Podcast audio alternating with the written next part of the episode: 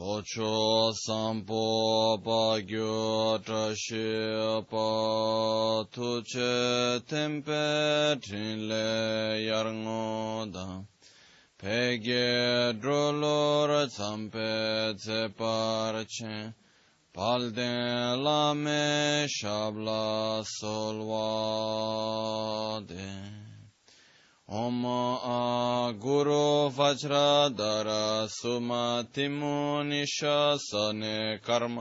Uta Vardanya Shri Bhadra Varsa Manya Sarva Siddhi Hum Hum.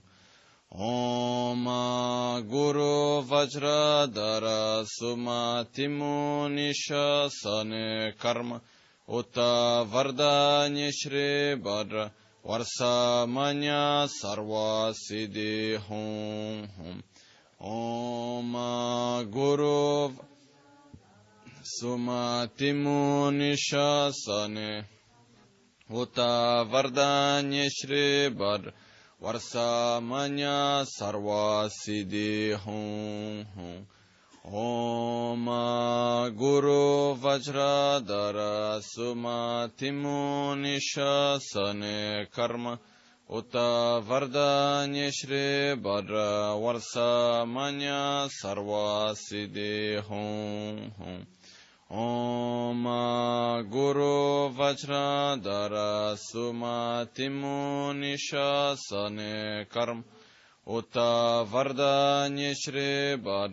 Varsamanya sarva siddhi hum hum. Oya dagi che tsun lama tuje che nyamda dala tuje sikso so gebe she san dala tendo so uyon sungi nawa tsedu so tsechi nyingne so wa debe. Echen kolo visu lekshu ne yila sampe dudu malu pa geme lungi drupra jingi lo. Sonyi sodan dikdun shape tse dungi namge yinsu lekshu ne labchen sonyi yonsu zopa dan Chera nyedun chanwara jingi lo chanchu pargi nyinsen tukun tu nyu peme siudru lekshu ne. chanchu drupé keken kunshi shi tungen dela drupra jingi lo dagi lo na chola chopa dan chemi samchura ngenpa shiwa dan. Chedan timpe dede malu pa beme lungi drupra jingi lo dorna tengne tsera tamche dan techi pardu nekab tamche tu. Rese kyamne lama kele me tuje chingi dala sikso so. Gongkya drewe nyamda daja la chitsun lame tujer Koda sungi nawa drame tu. Nyamsu nyungwe kesan tobra sho Kewa kuntu yanda lama da. Drame cheki pela lonche chin Sada lamge yunde rabzo ne dorje change koba nyurto bashon pakyuke kudang dagin lu pakyuke sundan dagin 休憩途断だぎいてやるめちんとちんぎろぱ休憩くだんだぎろ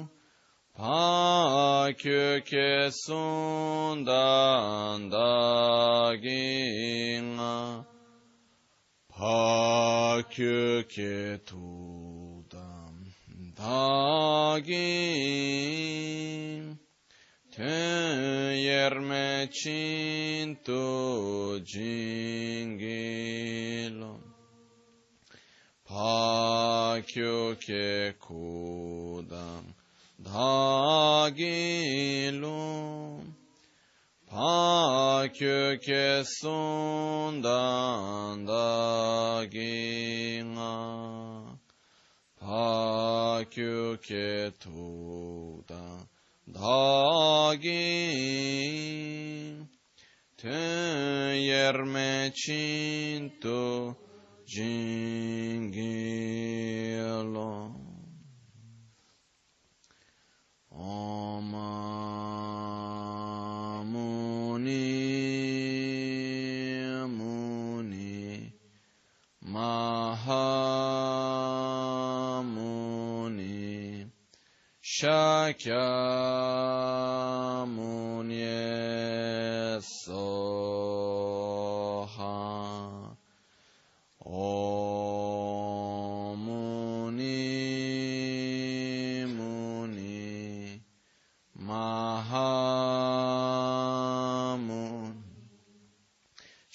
Sakyamunye Soha. Omuni Muni Mahamuni Shakyamunye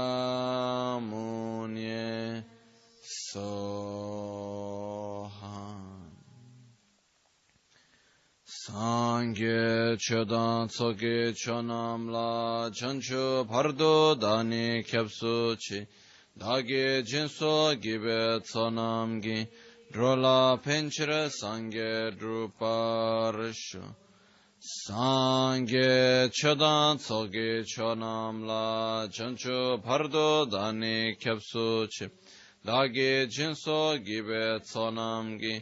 Drola penchira sange druparishu Sangye chedan tsogi chonam la chancho pardo dani kyapsu chi.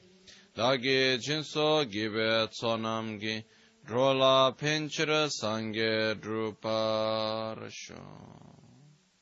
Nel Buddha, nel Dharma e nel Sangha prendo rifugio fino all'illuminazione. Con la pratica della generosità e delle altre perfezioni possa io ottenere lo stato di Buddha per il beneficio di tutti gli esseri senzienti.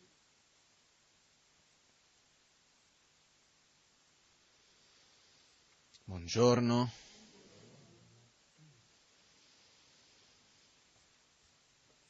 Oggi abbiamo queste, questa mattinata per vedere queste, concludere la parte dell'addestramento mentale. E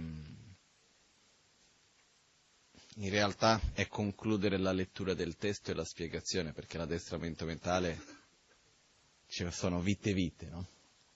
È una cosa che ci vuole un po' più di tempo per concludere.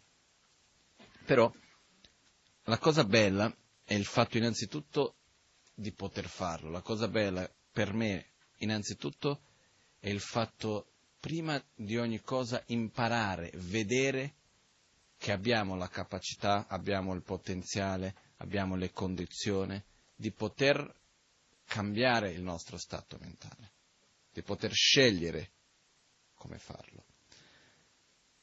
Io mm, innanzitutto ho un dubbio su quale punto eravamo arrivati, se era sul punto 3 o sul punto 4. Eravamo arrivati sul 3, quindi non abbiamo spiegato ancora il 3, giusto? Perfetto. Prima di andare sui punti, perché abbiamo tanto da vedere oggi, perciò non voglio stare a dilungarmi troppo a fare delle introduzioni, però c'era una cosa importante che volevo dire, che io una riflessione per la quale, come posso dire, importante in questo, mi sa che l'ho già detto in altre occasioni. Comunque, il fatto è questo. Innanzitutto, quello che noi abbiamo qui è quello che viene chiamato insegnamenti di una tradizione, di un lignaggio all'interno del buddismo, eccetera, eccetera. No? Però in realtà che cosa fa che il buddismo sia in vita o no? Che gli insegnamenti di Buddha siano vivi o che non siano vivi?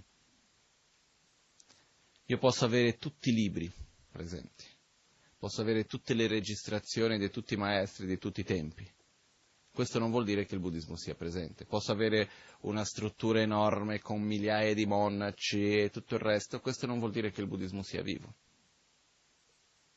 Il buddismo è vivo dal momento nel quale esiste una trasmissione di cuore a cuore, di maestro a discepolo, da qualcuno che ha avuto un'esperienza, e che a sua volta, nel momento nel quale io ricevo quella trasmissione di quegli insegnamenti, così come sono stati dati per un periodo molto lungo, no? in questo lignaggio, nel momento nel quale io ricevo quegli insegnamenti e tramite quegli insegnamenti, tramite mettere quegli insegnamenti in pratica, io riesco a generare delle qualità nella mia mente che non avevo prima, riesco a trasformarmi interiormente, a quel punto il buddismo è vivo. Perciò ciò che fa che gli insegnamenti di Buddha siano vivi o no è il fatto che la trasformazione interiore tramite questi insegnamenti avvenga o no. Quindi diciamo che la, la parte più importante, anche quando noi prendiamo no, questa parte, l'addestramento mentale in sette punti, in realtà il testo non è altro che una guida per un percorso interiore che dobbiamo farlo, no? E per tanto tempo questi insegnamenti sono rimasti senza mai essere scritti, come avevamo già detto. E una ragione importante ce n'è, ce n'è, che innanzitutto nel momento nel quale qualcosa non è scritto, in parte diventa più chiaro che è qualcosa che dobbiamo tenerlo solo dentro di noi. Quando qualcosa è scritto c'è un po' il pericolo che uno pensa che l'addestramento mentale in sette punti è il libricino che abbiamo qua. Ce l'ho qua l'addestramento mentale in sette punti, ah bello, l'ho sentito, lo metto sullo scaffale e ogni tanto, ah vada, dov'è l'addestramento mentale in sette punti? No, si trova lì l'ho messo sull'altare, l'ho messo sullo scaffale, dentro un libro e da qualche parte ce l'ho nel computer, l'addestramento mentale in sette punti. Avere, poss- possiamo fare 100.000 copie di questo e tenerlo a casa. Eh? Non è che serve molto. Il punto è, l'addestramento mentale in sette punti non è il testo, non è il libro. L'addestramento mentale in sette punti è un percorso interiore nostro per addestrare la nostra mente ad essere meno egoista, ad essere più altruista. Perché? Perché non abbiamo voglia di soffrire. Questa è la realtà nella quale si va. Perciò oggi arriviamo su un punto, adesso non mi metto a ripetere quello che abbiamo già visto perché sennò non ce la faremo, e oggi arriviamo sul punto numero 3. Io cercherò di essere un po', come si dice, succinto, giusto in italiano? Sintetico in qualche modo, più che sintetico, andare direttamente ai punti, cercare di non perdermi troppo. Essenziale in qualche modo, perché sennò non so se abbiamo un bel po' di cose da vedere, ok? Poi se abbiamo più tempo alla fine posso dire altre cose dopo. Um, arriviamo quindi al punto numero 3, trasformare le circostanze avverse nel sentiero all'illuminazione. Mm-hmm. Sumba kenge chanchu ki lam tu gyurwa ni, nyo chu dikpe kangwe tse kenge chanchu lam tu gyur, tre la kang tu gom tu jar, jorwa shi, jorwa shi den tapki chok. Quando il mondo e i suoi abitanti sono colmi di negatività, trasforma le circostanze avverse nel sentiero per l'illuminazione applica immediatamente la meditazione in ogni circostanza. Il metodo supremo è accompagnato dalle quattro pratiche. Um, no, si dice che per un praticante dell'addestramento mentale, quando arriva già a un certo punto, deve andare a cercare le circostanze avverse, perché se non ce li ha, in qualche modo deve andare a trovarle, deve andare a cercarle, perché quello che succede è che come faccio io ad affrontare i, le mie ombre, i miei demoni interni, come faccio io a vedere proprie, il mio proprio limite, se no, intorno a me è tutto favorevole e sempre perfetto, quindi uno va anche a cercarlo. Io direi che nei nostri casi questa non è una necessità. Diciamo che abbiamo, possiamo essere fortunati, non abbiamo bisogno di andare a cercare le circostanze avverse, ne abbiamo abbastanza e ognuno ce ne ha le sue. Voglio dire, questo ovunque, sono appena tornato dal Brasile l'altro ieri, no? Vi posso assicurare, anche lì siamo lontani, una cosa o l'altra, i problemi sono gli stessi, eh? in un modo, in un altro, c'è un colore diverso, un nome diverso, si dice in un modo diverso, alla fine siamo sempre lì. Perciò la cosa nella quale siamo molto fortunati in questo senso è che è vero che i problemi sono tanti, le difficoltà sono tante, le situazioni avverse sono tante, ovunque si vada. Però alla fine noi siamo esseri abbastanza semplici. Se noi andiamo veramente a vedere i problemi nascono dalle cose più banali che siano. Sono veramente di cose semplici. Per questo che il Dharma funziona ovunque vada, se, se prende gli stessi insegnamenti, lo porti ovunque, funziona. Perché? Perché la base dei nostri problemi in realtà sono gli stessi, che è la nostra mente, non altro. Perché esteriormente in realtà non è che la nostra, la, la natura ci manca qualcosa, no? non è che ci manca qualcosa, poi qualcuno dice sì, io ho questo problema, quell'altro, eccetera, però se andiamo veramente a vedere tutte le difficoltà che abbiamo, i conflitti che viviamo, eccetera, eccetera, sociali, personali, eccetera, eccetera, nascono dalla nostra mente, non è che nascono da un'altra parte. Perciò il Dharma funziona in quel senso lì ovunque. Quindi, visto che le circostanze avverse ne abbiamo, qua c'è un aspetto molto bello che è quello di come posso fare io per trasformarli. Perché vivere nell'aspettativa che io posso prendere le circostanze avverse ed eliminarle è una grande illusione. Perché tanto elimino una oggi e domani mi sorgono altre tre. No? Non so, è una cosa che proprio toglie uno, appare un altro. Non, non, non è che c'è questa cosa che, ah, adesso sistemo questo e va bene di là. Poi c'è questa cosa, mi ricordo che parlavo con una persona questa volta. E, era piena di problemi. Prima, l'anno scorso, sono andato è venuto a parlarmi con tanti problemi, eccetera, perché si trovava molto sola, non c'aveva nessuno, eccetera, eccetera, tutte le sofferenze del fatto di essere sola, eccetera, eccetera. Questa volta invece sono andato piena di sofferenze, il livello di sofferenza era più o meno lo stesso, il punto adesso è che ci aveva due.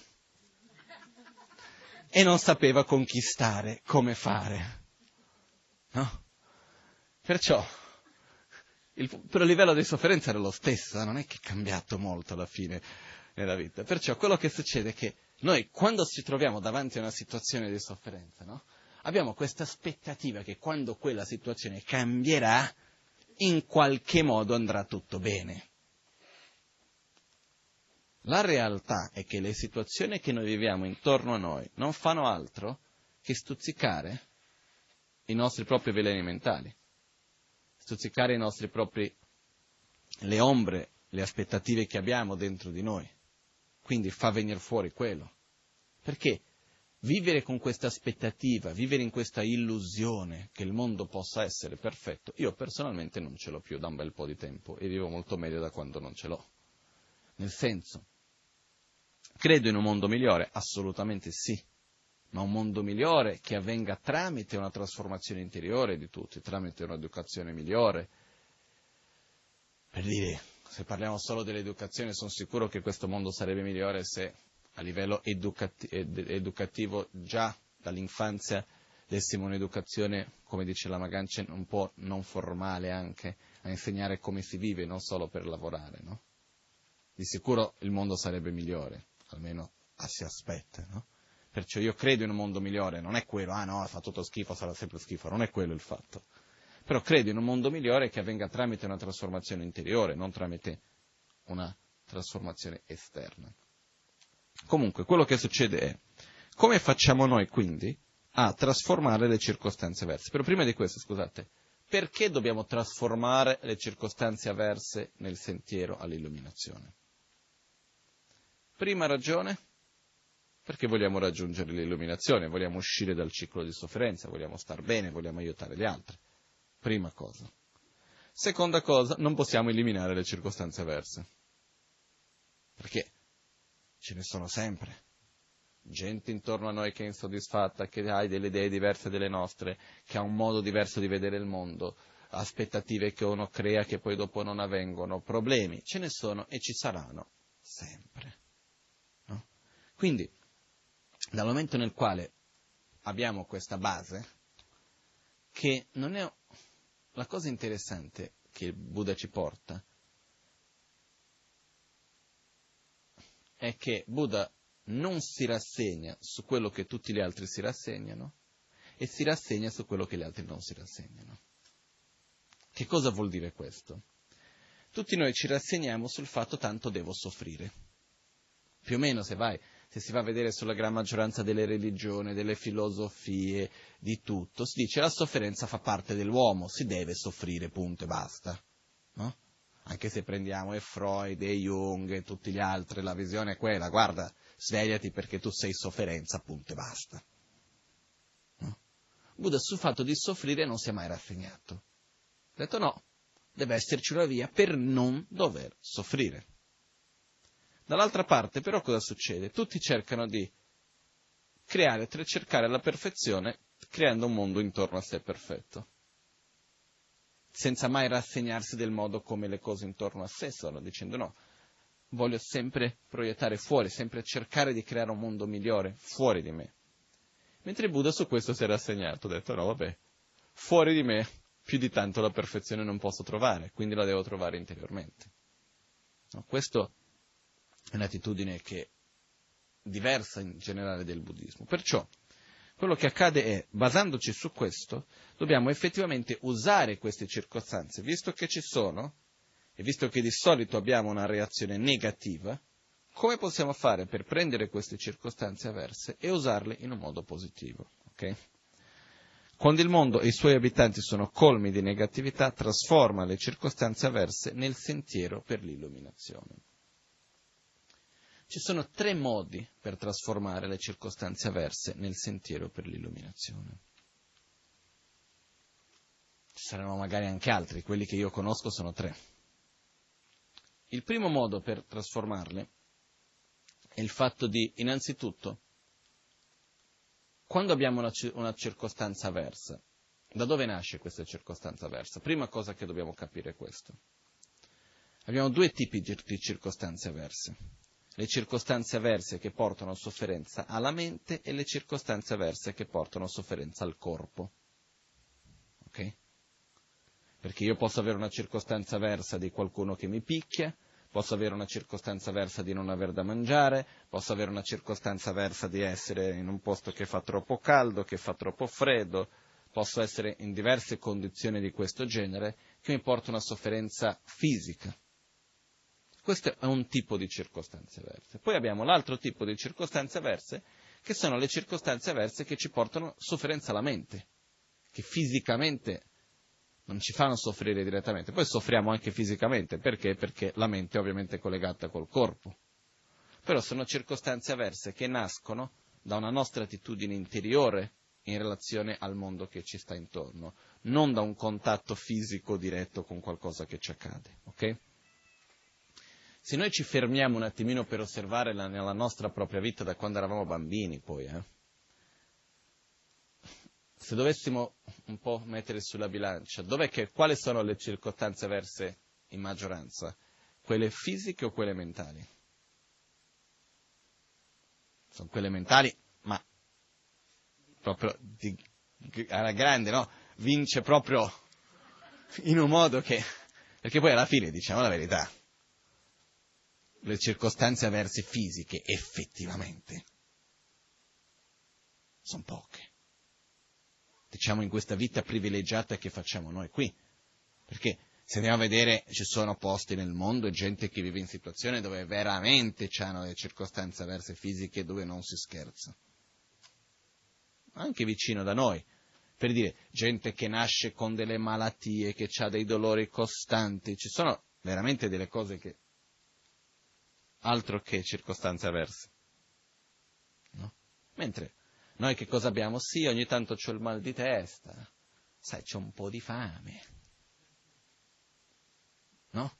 Non posso comprarmi questa cosa piuttosto quell'altra che vorrei, però questa non, non è una circostanza avversa in realtà, fisica.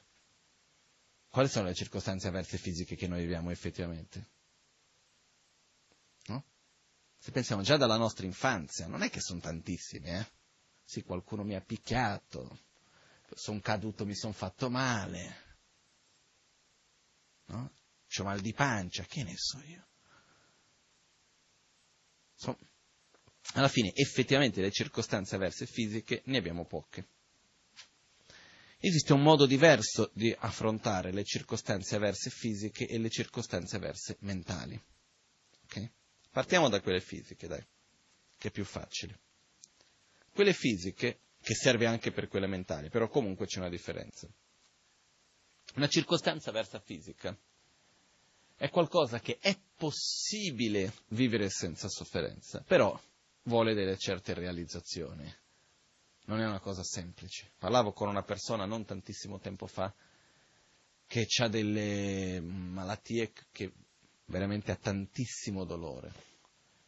E mi diceva, guarda, per me è stata una delle cose più belle, è stato un giorno nel quale ero in un dolore così forte e che non si fermava mai che a un certo punto sono riuscito ad accettare il dolore, a fare la pace col dolore e rilassarmi all'interno del dolore stesso. In quel momento è come se il dolore non esistesse più, anche se era presente quel dolore, no?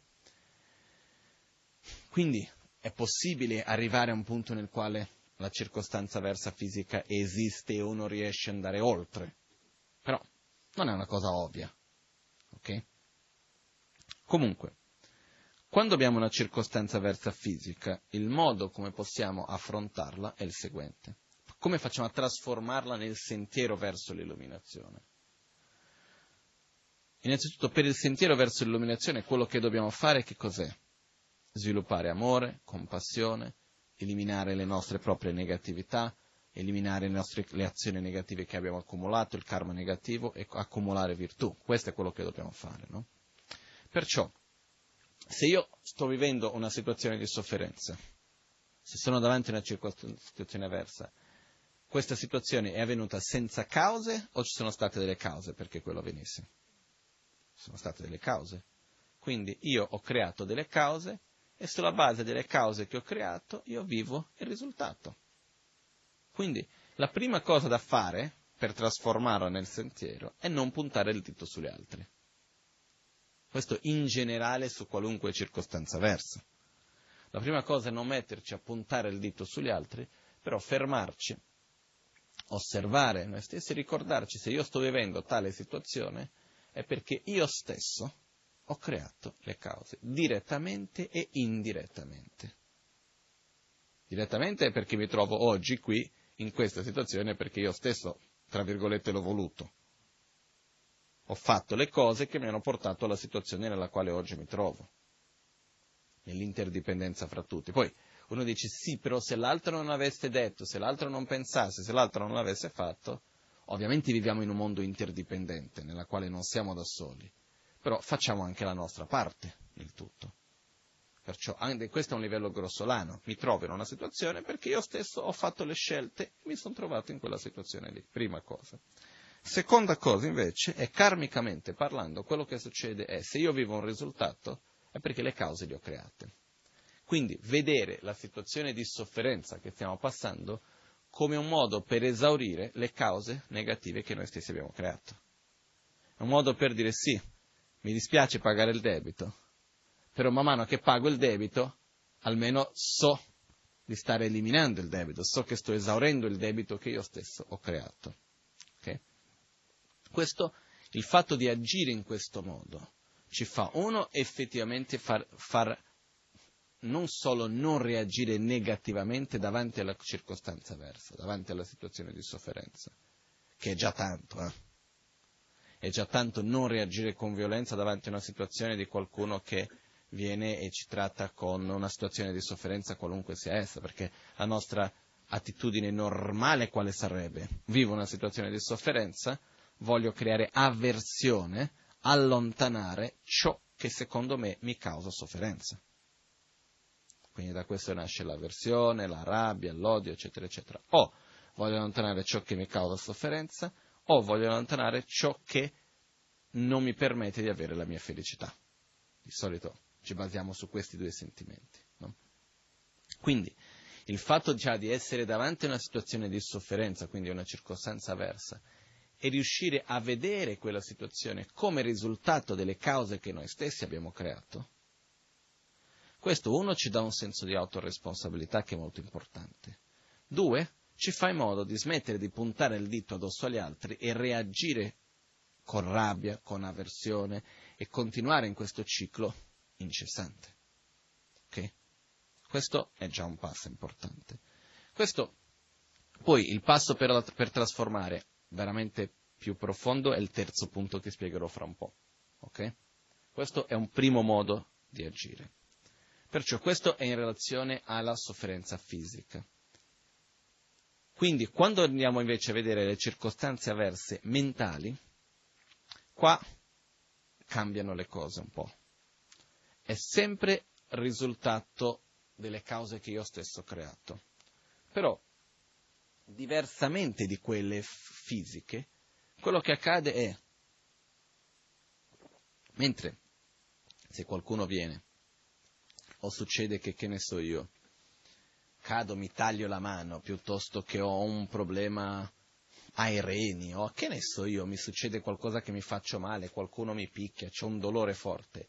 Voglio vedere essere davanti a quella situazione e, non, e dire ok, cambio la mia mente, cambia tutto. No? Non è che dire no, sai, questa è la mia aspettativa di non aver dolore per quello che soffro quando c'è il dolore. Non è proprio così. Ok? Mentre invece quello che accade è che se noi andiamo a vedere, come abbiamo appena detto prima, la gran maggioranza delle sofferenze che abbiamo, la gran maggioranza delle, cir- delle circostanze avverse che noi ci troviamo, sono circostanze avverse mentali. In altre parole, per la gran maggioranza di noi basterebbe cambiare la nostra mente perché la vita fosse quasi perfetta. Qualcuno può dire dai, non esagerare. Ma dai, ma che basta un po' di qua. Un po'. Invece, effettivamente è vero. Io parlo questo della mia esperienza osservando me stesso e osservando più o meno tanta gente che ho visto intorno a me. Quello che accade che cos'è? Quando siamo davanti a una circostanza avversa, prima cosa che possiamo fare è osservare come mai questa cosa mi colpisce, da dove viene, perché devo soffrire in tal modo. Prima di questo, scusate, è il fatto di fare come abbiamo fatto prima. Se io sto vivendo questa situazione di sofferenza è perché io stesso mi sono creato le cause.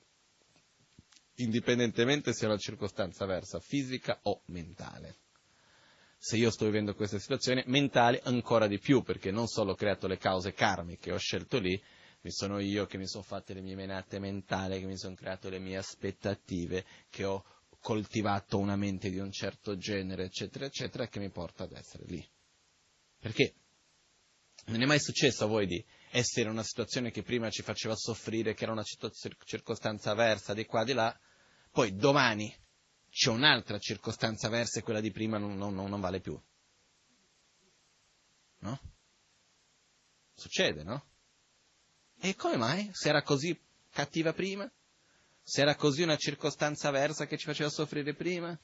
Perché? Perché la nostra attenzione si è direzionata da un'altra parte, punto la nostra aspettativa, le nostre me- mille menate mentali sono andate da un'altra parte. Quindi quello che accade che cos'è? Che innanzitutto la sofferenza, le circostanze avverse sono il risultato delle scelte che noi facciamo, delle attitudini che noi compiamo, delle abitudini che noi coltiviamo delle scelte che facciamo anche del modo di vedere, come relazionarmi, della direzione che noi diamo alla nostra propria mente. E in gran parte avvengono innanzitutto in un modo, come si può dire, che c'è una, una certa escalation, è giusto in italiano si usa questa parola? Quindi che cosa succede? Io comincio a vedere in un certo modo una cosa, a creare una certa aspettativa, che poi la cosa che succede è che la mente è furba per non dire un'altra parola. Quello che succede è che la mente verso di noi stessi certe volte no, fa dei giri non proprio belli, non è proprio corretta per dire. Noi con noi stessi spesso non è che abbiamo quell'attitudine di guardarci negli occhi ed essere profondamente sinceri con noi stessi. Siamo bravissimi a farci dei giri per intortarci e andare di là e dire no, io ho una buona visione, una buona motivazione, faccio questo per questo, faccio questo per quell'altro, voglio di questo, in realtà no, poi c'è l'altra mente che va lì e lavora da dietro che ci fa fare. Non stiamo a essere proprio coerenti. con noi stessi. Ok? Quindi quello che succede che cos'è? Cosa intendo dire per questa escalation? Comincio a crearmi una piccola aspettativa, comincio a generare una piccola avversione, comincio a vedere un pochettino in un modo, poi piano piano quello si accumula, si accumula, si accumula, faccio finta di niente, poi sono di qua, poi c'è di là una cosettina e poi l'altra, piano piano, poi non c'è niente, poi me lo creo io. Poi alla paura e un po' di invidia, e poi andiamo lì, facciamo, no, mettiamo un po' di sale, un po' di pepe, eh, e poi piano piano viene fuori. Quindi quello che accade è, in questo modo, queste circostanze averse nascono innanzitutto da scelte interiori che noi stessi facciamo e da cose che noi accumuliamo. Per dire, non ci sono delle circostanze avverse che noi viviamo oggi che sono risultato magari di un'esperienza che abbiamo avuto all'infanzia e di, basato sull'educazione, il modo come noi vediamo, eccetera, eccetera? Sì, no? Per dire una qualunque, mi ricordo con i miei nonni per carità, non è, che, non è, una, non è una critica questo, è solo una constatazione, che loro, mi ricordo una volta eravamo in montagna, tanti anni fa, mio nonno è nato in Germania, mio nonno è nato in Austria, tutti e due ebrei, sono scappati durante la seconda guerra, eccetera, eccetera. Ci, ci trovavamo a tavola lì in un posto in montagna e vicino c'era una famiglia tedesca. No? Niente, normale. Stavano parlando così, non stavano facendo nulla di strano.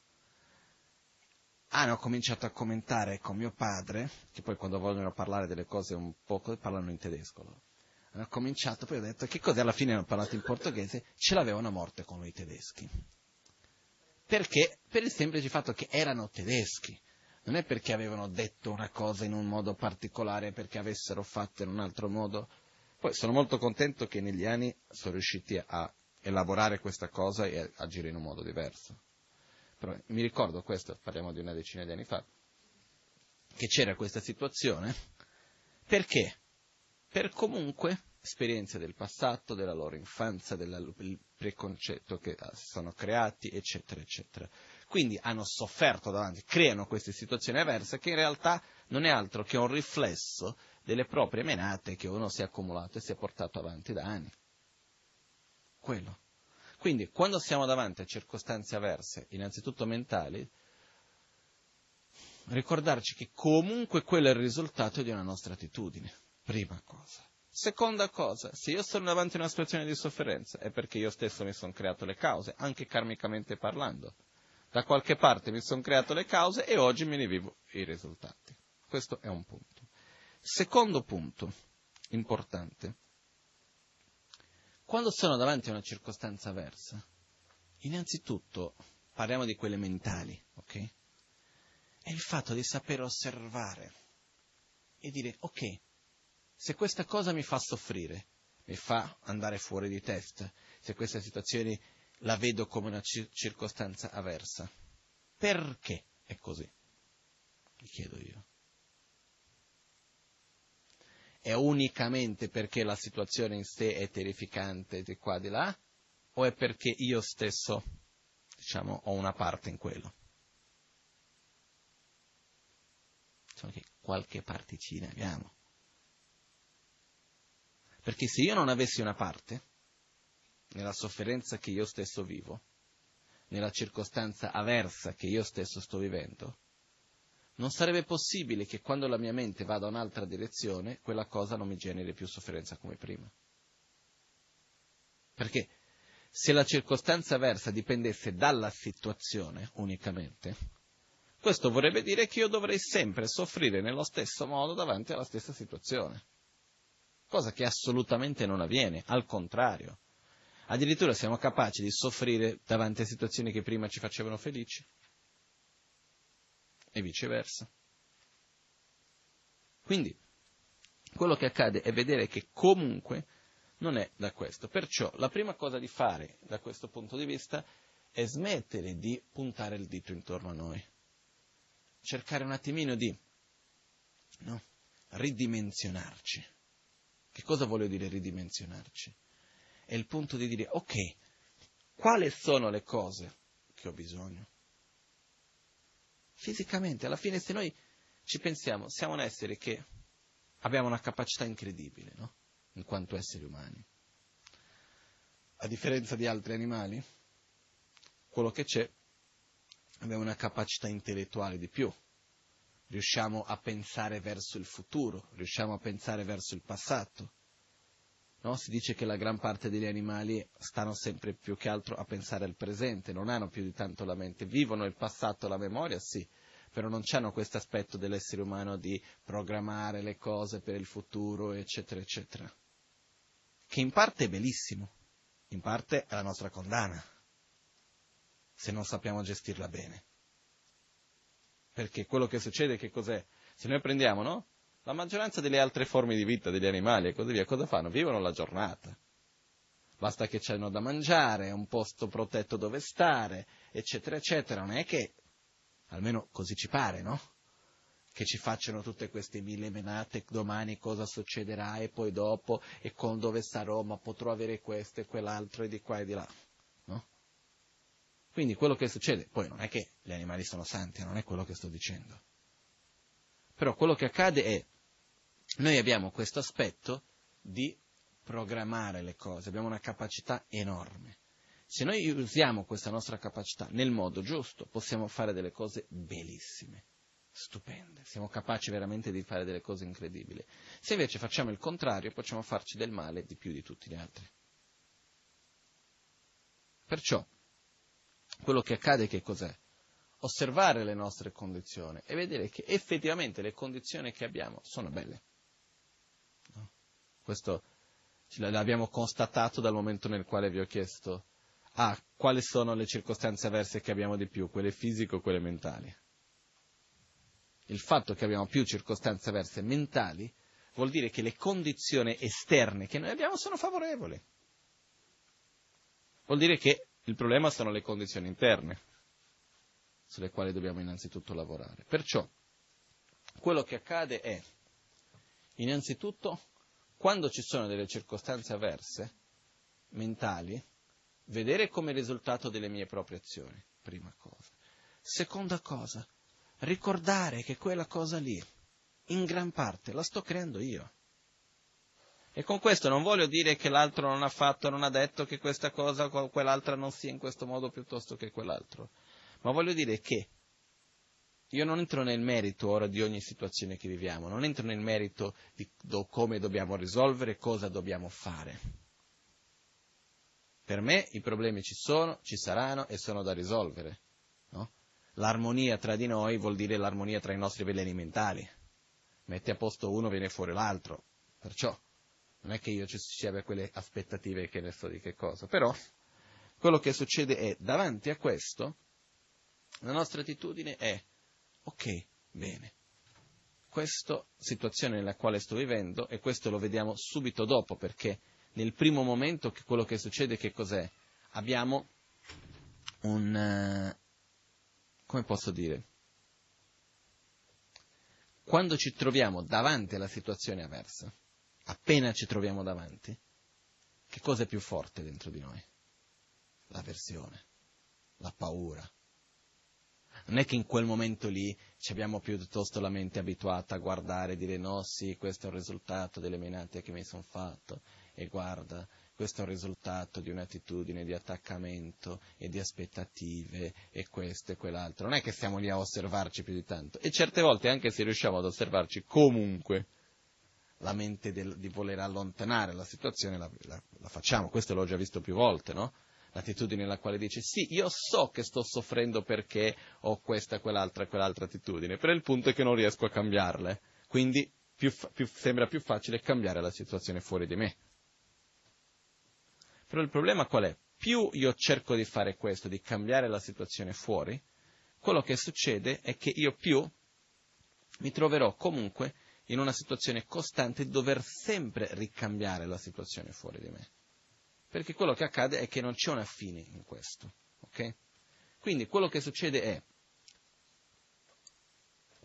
quando ci troviamo davanti a una situazione avversa, prima di tutto fermarci, respirare tre volte, avere la, diciamo, la maturità tra di noi, di guardare un attimino dentro di noi E questo ci porta al secondo punto, che è quello di non solo vedere, ricordarci che quella situazione che vivo è un risultato di cause e condizioni che io stesso ho creato nella mia vita. Questo è il primo punto. Il secondo, e quindi non puntare il dito addosso agli altri. Il secondo punto, invece, è quello di osservare che le situazioni avverse che noi ci troviamo intorno a noi, in realtà sia quelle fisiche, siano quelle mentali, però quelle mentali è più facile da riconoscere, quello che fanno è riflettono le mancanze, i veleni mentali, le ombre interne che abbiamo noi. Perché se io mi arrabbio, è perché dentro di me c'è rabbia. Se io reagisco con invidia, con gelosia, con avversione, con attaccamento, con qualunque attitudine del genere, è perché io dentro di me quei sentimenti ce li ho. Se io dentro di me non avessi rabbia, ma guarda, per arrabbiarmi è impossibile. Può succedere di tutto. Perché qual è l'unica differenza che esiste tra un oggetto di rabbia e un oggetto di compassione? L'imputazione del nome, il valore che noi stessi andiamo ad attribuire, il nostro modo di relazionarci all'oggetto, alla persona, alla situazione. È questa che è la differenza tra un oggetto di rabbia e un oggetto di compassione. Non è nel modo di fare dell'altro, non è nella situazione in sé, eccetera, eccetera, è nel modo come io mi pongo davanti all'altro. Perché io posso vedere una persona che agisce in un modo violento, che in realtà lo agisce così perché la violenza è sempre una, una reazione della propria sofferenza. Se noi veramente andiamo a vedere, la violenza comunque è un segno di sofferenza. Quando uno agisce con violenza è perché è insoddisfatto, perché soffre dentro di sé e perché è ignorante. Perché fac- cosa facciamo noi? Per non soffrire facciamo ciò che ci fa soffrire. No? La rabbia, la gelosia, l'invidia, tutte queste altre cose fanno proprio esattamente quello. Quindi quello che accade è vedere una persona che agisce in questo modo. È molto semplice avere compassione verso quella persona dal momento nel che vuol dire desiderare che l'altro sia libero dalla sofferenza, dal momento nel quale riusciamo a vedere la sofferenza più profonda che l'altro vive. Se io vedo tutto solo dalla prospettiva dell'io, a quel punto vado a generare avversione. Perché? Perché tu mi stai facendo del male, indipendentemente dalla sofferenza che tu possa avere o no. Quindi, quello che accade è la differenza tra l'oggetto di rabbia e di, aver, di, di compassione è il modo come noi ci poniamo e non l'oggetto in sé. Perciò quello che accade è, quando viviamo la rabbia, la gelosia, l'invidia, l'avversione, perché alla fine dei conti queste circostanze avverse mentali, in che modo si manifestano? Tramite la nostra propria insoddisfazione, tramite la rabbia, tramite la gelosia, tramite queste cose qua, no? È lì che si manifestano. Perché veramente se noi Andiamo a vedere, cerchiamo un attimino di osservare. Dov'è che si manifestano? In che modo si manifestano questi nostri veleni mentali? No, scusate, in che modo si manifestano le circostanze avverse mentali? No? Cerchiamo di ricordare un po'. Non è, che, non è che la nostra memoria dovrà andare così lontano. Una circostanza avversa che abbiamo vissuto possono essere di diversi tipi. Però se noi andiamo a vedere un attimino, cerchiamo di tornare indietro e vivere la circostanza verso l'ultima che abbiamo vissuto. Okay? Spero che sia molto lontana, però probabilmente sarà molto vicina. Se noi pensiamo all'ultima circostanza versa che abbiamo vissuto, che cos'è che, in che modo l'abbiamo vissuta noi? Qual era il sentimento che avevamo? Aversione?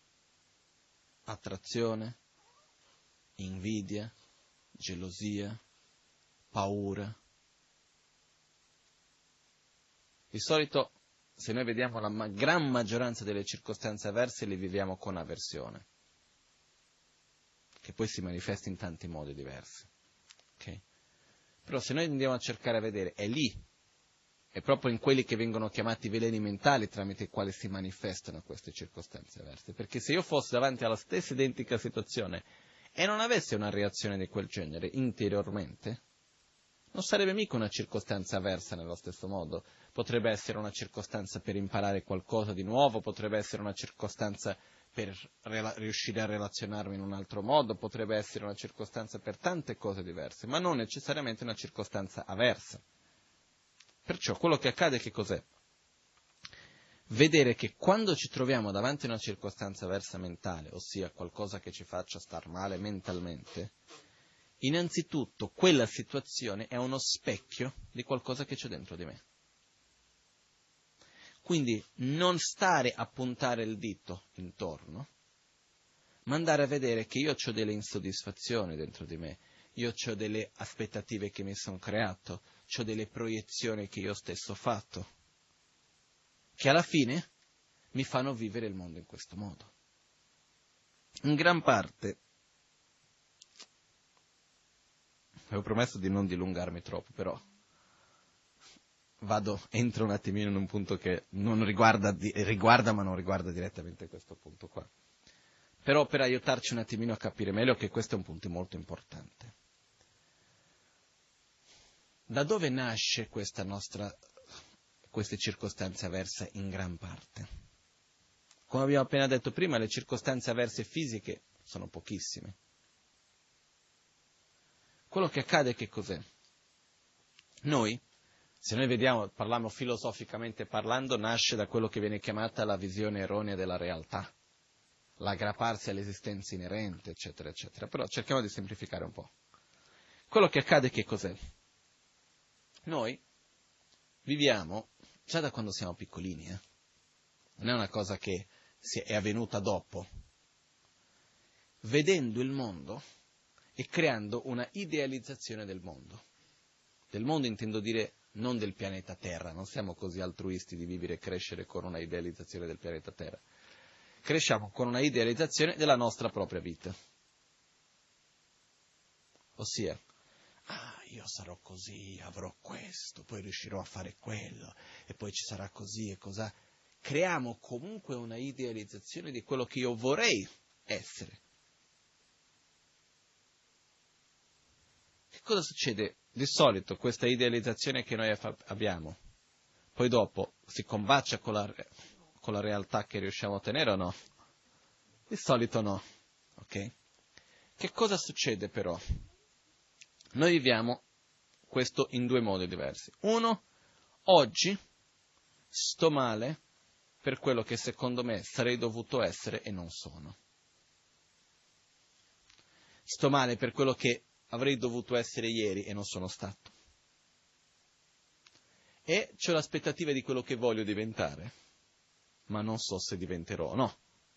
Quindi invece di vivere quello che sono, vivere il momento presente, quello che c'è, e saper godermi quello che ho, no, viviamo sempre in qualcosa di diverso di quello che abbiamo, sempre nel domani, sempre nell'avvenire, sempre nel qualcosa che non è presente nel momento. Questo da dove nasce questo, secondo me? Eh? Questo nasce innanzitutto da un'attitudine che parte dal fatto di credere che la nostra propria armonia, il nostro equilibrio, la nostra soddisfazione debba a sua volta dipendere da condizioni esterne. Quindi costantemente passiamo la vita a aspettarci che ci sia questa situazione, che ci sia quell'altra, che ci sia questa condizione, che ci sia quell'altra. Questa è una cosa che avviene costantemente. Con questo non voglio dire che non abbiamo problemi, che non ci siano difficoltà, eccetera, eccetera. Questo c'è, ci sono e ci saranno sempre, non è quello che dico che non ci siano. Però quello che accade che cos'è? Se noi veramente guardassimo la nostra vita, ok? Togliendo le aspettative che ci siamo creati, togliendo di mezzo l'attaccamento, togliendo di mezzo i nostri preconcetti, rabbia, invidia verso gli altri, eccetera, eccetera. E guardiamo unicamente le cose che abbiamo, che abbiamo qua davanti a noi, questa no, piccola vitina che facciamo. Ma guardiamo che alla fine non è che siamo che ne so che cosa, siamo dei puntini nell'universo, piccoli piccoli, quasi insignificanti in, in, in un modo. E se noi semplicemente sappiamo guardarci lì e dire ok, io sono questo. E saper essere quello senza voler essere altro, stiamo bene. Non è che abbiamo bisogno di cose che ne so di che cosa. Come abbiamo detto prima, viviamo in una parte di questo universo molto fortunata abbiamo delle condizioni molto fortunate dal momento nel quale non passiamo la fame, non passiamo il freddo, abbiamo, il basico ci abbiamo, no? no? Gran parte della nostra sofferenza, il 99% sono menate mentali. È vero. Perciò, questo ve lo diceva già Son Rinpoche, maestro di Lama Ganchen. Lui diceva, la sofferenza è fatta di due tipi, la sofferenza fisica e la sofferenza mentale. I poveri soffrono principalmente di sofferenza fisica, i ricchi soffrono principalmente di sofferenza mentale. Alla fine si soffre ugualmente. No? E per poveri non si intende dire quello che non riesce, che so, a comprare l'ultimo modello del telefonino. Per povero lo intendeva dire quello che non c'ha da mangiare, eccetera, eccetera, no? Perciò, quello che accade è, quando noi ci troviamo, avendo alla luce di questo, quando noi ci troviamo davanti a una situazione avversa, davanti a una situazione di difficoltà, visto che il nostro obiettivo, siamo al punto 3, gli ultimi punti che sono venuti prima hanno già dato questo direzionamento, visto che il nostro obiettivo è uscire dal ciclo di sofferenza per il beneficio degli altri tramite una trasformazione interiore, che è l'unica via possibile, e visto che io non posso eliminare un mio veleno mentale senza che io lo veda, questo è vero. Perché? Perché io devo eliminare la mia rabbia, devo vederla. Devo avere il coraggio di guardarla in faccia, per eliminare una mia aspettativa, l'invidia, la gelosia, qualunque siano queste attitudini, io devo vederle. Anche per eliminare la ignoranza devo vederla. Perciò, come prima cosa, dobbiamo avere il coraggio di guardarci in faccia e dirci, ah, guarda come sono messo, guarda sto, cosa sto facendo. Però non guardami come sono messo con il senso di colpa e dire guarda quanto sono cattivo, sono messo male, tanto sono così. Non in quel senso però nel senso più che altro di dire, ah, guarda come sono messo, devo fare qualcosa per essere diverso, perché posso fare qualcosa.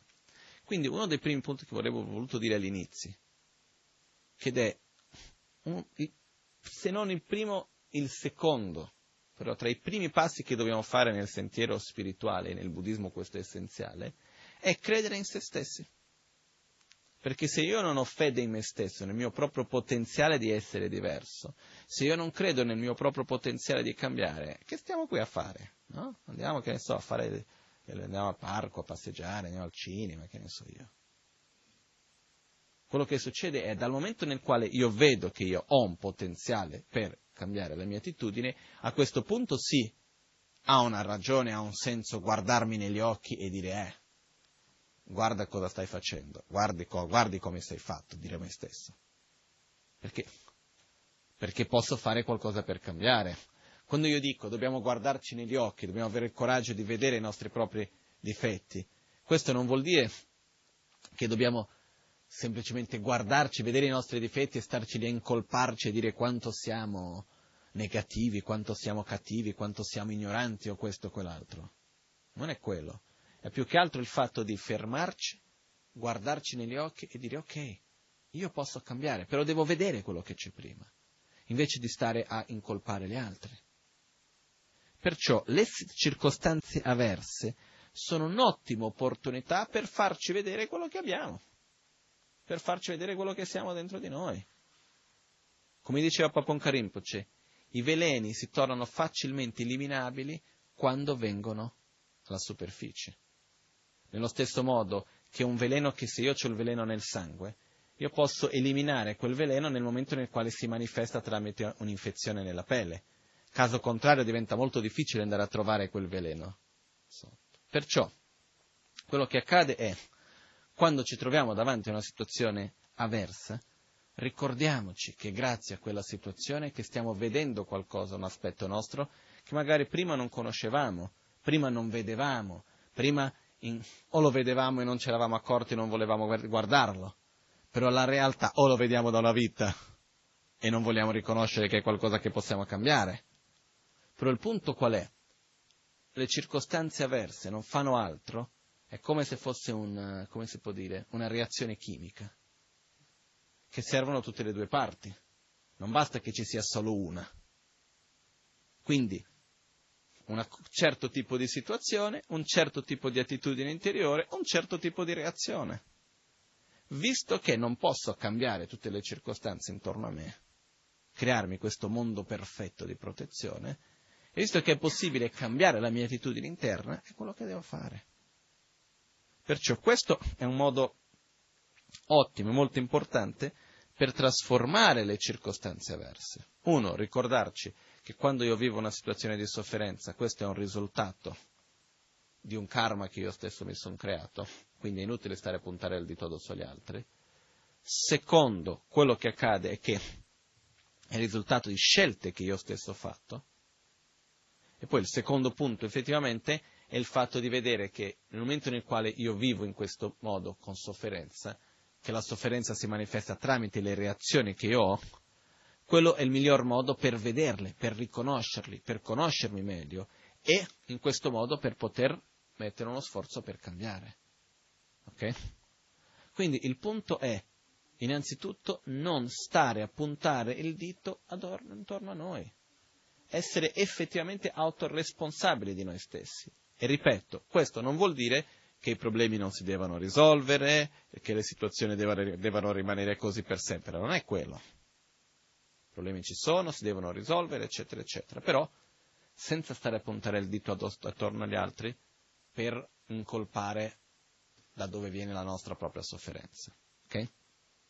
Il terzo punto viene detto qui che dice applica immediatamente la meditazione in ogni circostanza.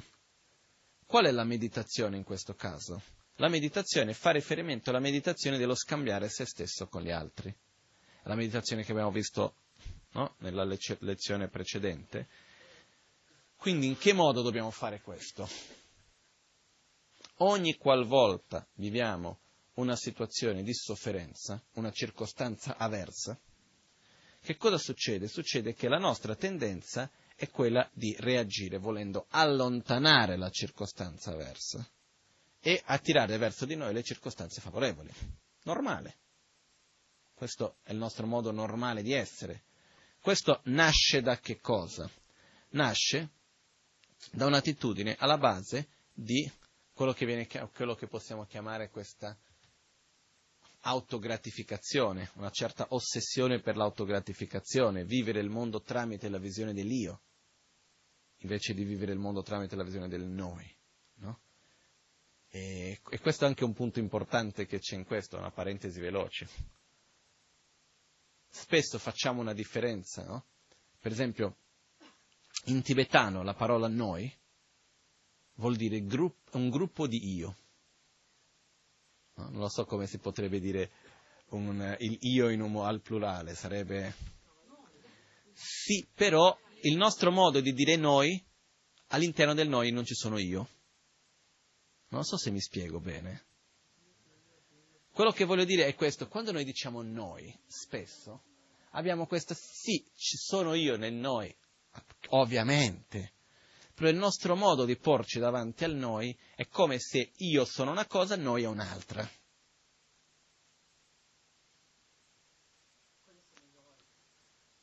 No, perché quello che succede comunque è una cosa che viene fatta per me è una cosa che viene fatta per noi è diversa. Ok?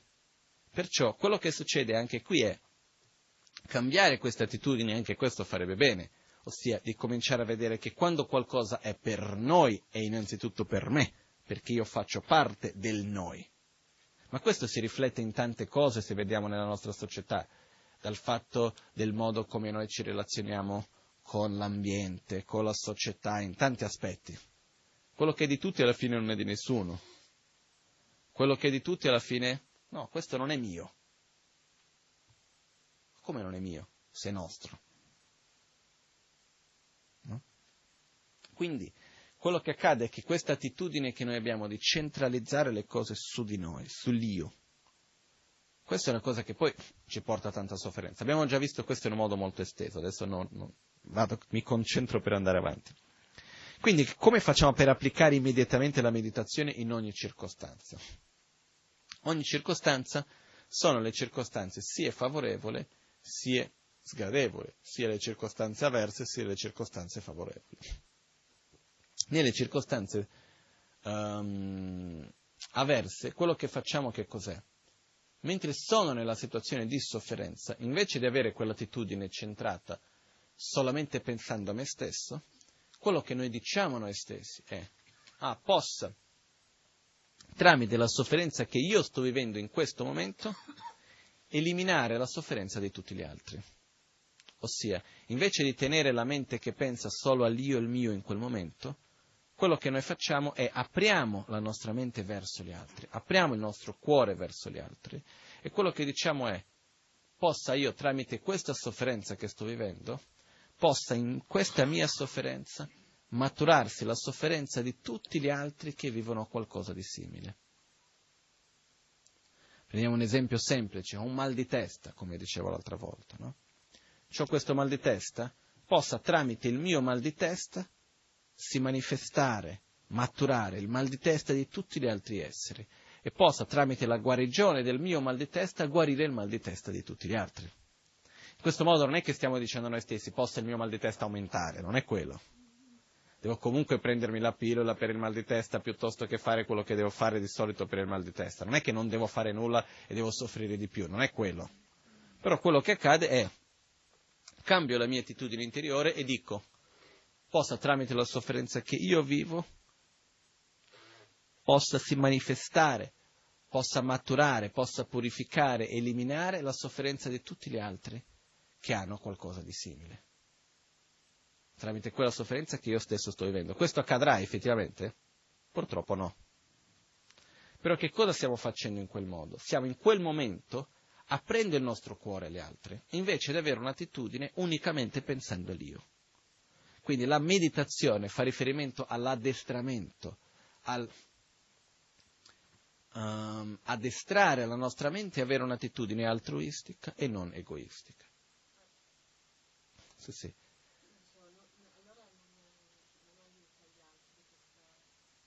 Guarda, pregare per gli altri porta un beneficio, però io non è che facendo questo tolgo la sofferenza dell'altro, questo assolutamente no purtroppo, nel senso, perché se questo fosse possibile i Buddha lo farebbero sempre, saremmo noi qua no? a fare la vacanza. effettivamente sì. Ossia, la, pra- la pratica dell'addestramento mentale, tutto quello, se noi, guarda, parlando in un modo molto diretto, tutto il percorso di sviluppo della bodhicitta, che è lo percorso di sviluppo del amore, compassione, di un'attitudine altruistica, eccetera, eccetera, è di beneficio per gli altri. Ovviamente, nel momento nel quale io sono una persona migliore, posso essere di più beneficio per gli altri. Però chi è che guadagna di più di tutti? Noi stessi.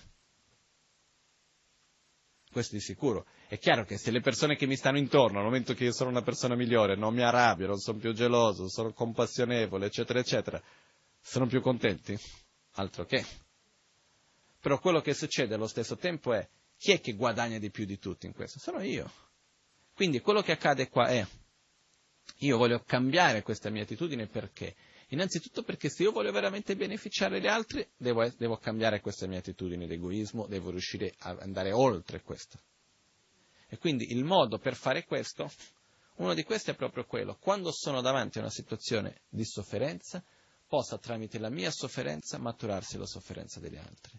Quando sono invece davanti a una situazione di gioia, nella quale sto bene, qualcosa di bello, che cosa devo fare? Possa, possano tutti godere quella gioia che io stesso sto godendo in quel momento. E questo in realtà, se noi riusciamo a farlo, fa in modo che riusciamo anche a godere di più il piacere. Perché se no, di solito cosa succede? No? Quando abbiamo una situazione piacevole, siamo già preoccupati quando finirà, come faccio a mantenerla? e quindi non siamo più a vivere nel presente, siamo già a cercare di mantenerla dopo e l'abbiamo persa in quel momento. Invece se quando abbiamo una cosa bella sappiamo semplicemente vivere quel momento bello e dedicarlo agli altri, è molto molto molto più bello per noi stessi. Okay? Quindi quello che accade qua è dobbiamo affrontare le situazioni direzionando quell'esperienza verso il nostro proprio percorso spirituale. E questo è il modo per trasformare le circostanze avverse, questo è assolutamente possibile. quando si parla di trasformare le circostanze avverse non si fa riferimento a una cosa ipotetica lontana, fa riferimento ad avere coraggio di affrontare le circostanze difficili della vita, perché ci sono, perché non siamo esseri illuminati, perché abbiamo le nostre veleni mentali, abbiamo la nostra ignoranza e tutto il resto, però affrontarli che cosa vuol dire? Vuol dire credere che possiamo andare oltre, credere in noi stessi e quindi non aver paura, non aver paura delle situazioni e non aver paura di noi stessi. Questo è importante. In questo modo possiamo trasformare le circostanze avverse veramente nel sentiero verso la nostra propria illuminazione. Ok? Quindi, eh, questa pratica a sua volta viene accompagnata da quelli che vengono, questo metodo viene accompagnato da quelle che vengono chiamate le quattro pratiche. Un attimino solo.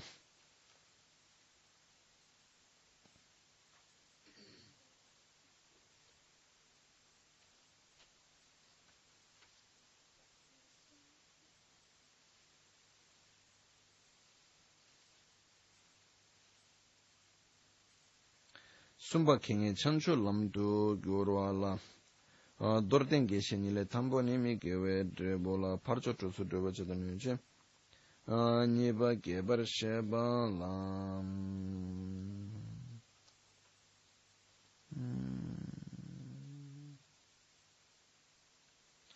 jorwa jorwa shiden tabki chok getsa tamche janchu gyurungo wa so so sokpa lam gyula kewe galken diktung chongwa Dönge, dönge la chi, dönge la chin zhene, nyingje torma jimba. Chögyon la, chögyon la semke pelwe, cinchulgi gone longione nyamlen pel. Ok. Parlerò, velo, parlerò velocemente di queste quattro pratiche. Ok? Anche perché in altre occasioni abbiamo già parlato in più dettagli, poi le quattro pratiche che ci devono aiutare, sostenere questo percorso, perché non è che sia un percorso necessariamente facile, no? Non è che sia una cosa che ci viene così spontanea. Quindi abbiamo bisogno delle condizioni giuste per poter fare questo percorso.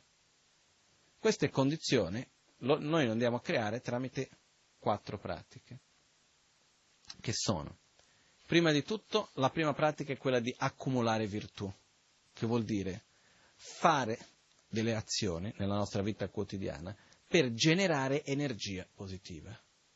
È importante. Dobbiamo ricordarci, il nostro percorso non è unicamente fatto di osservare la propria mente e cercare di fare questo, tra virgolette, percorso psicologico, se volessimo chiamare in questo modo. È importante questo, assolutamente sì, però non c'è solo quello. C'è anche un aspetto che dobbiamo generare, quello che viene chiamato in tibetano tsok, Sog letteralmente vuol dire accumulazione, accumulare che cosa? Accumulare virtù, accumulare azioni virtuose, accumulare energia positiva, perché in questo modo che andiamo, andremo a creare la base per poter sostenere un cambiamento. Caso contrario non riusciremo a sostenere quel cambiamento interiore. Perciò è importante in che modo si va ad accumulare meriti? Aiutando gli altri?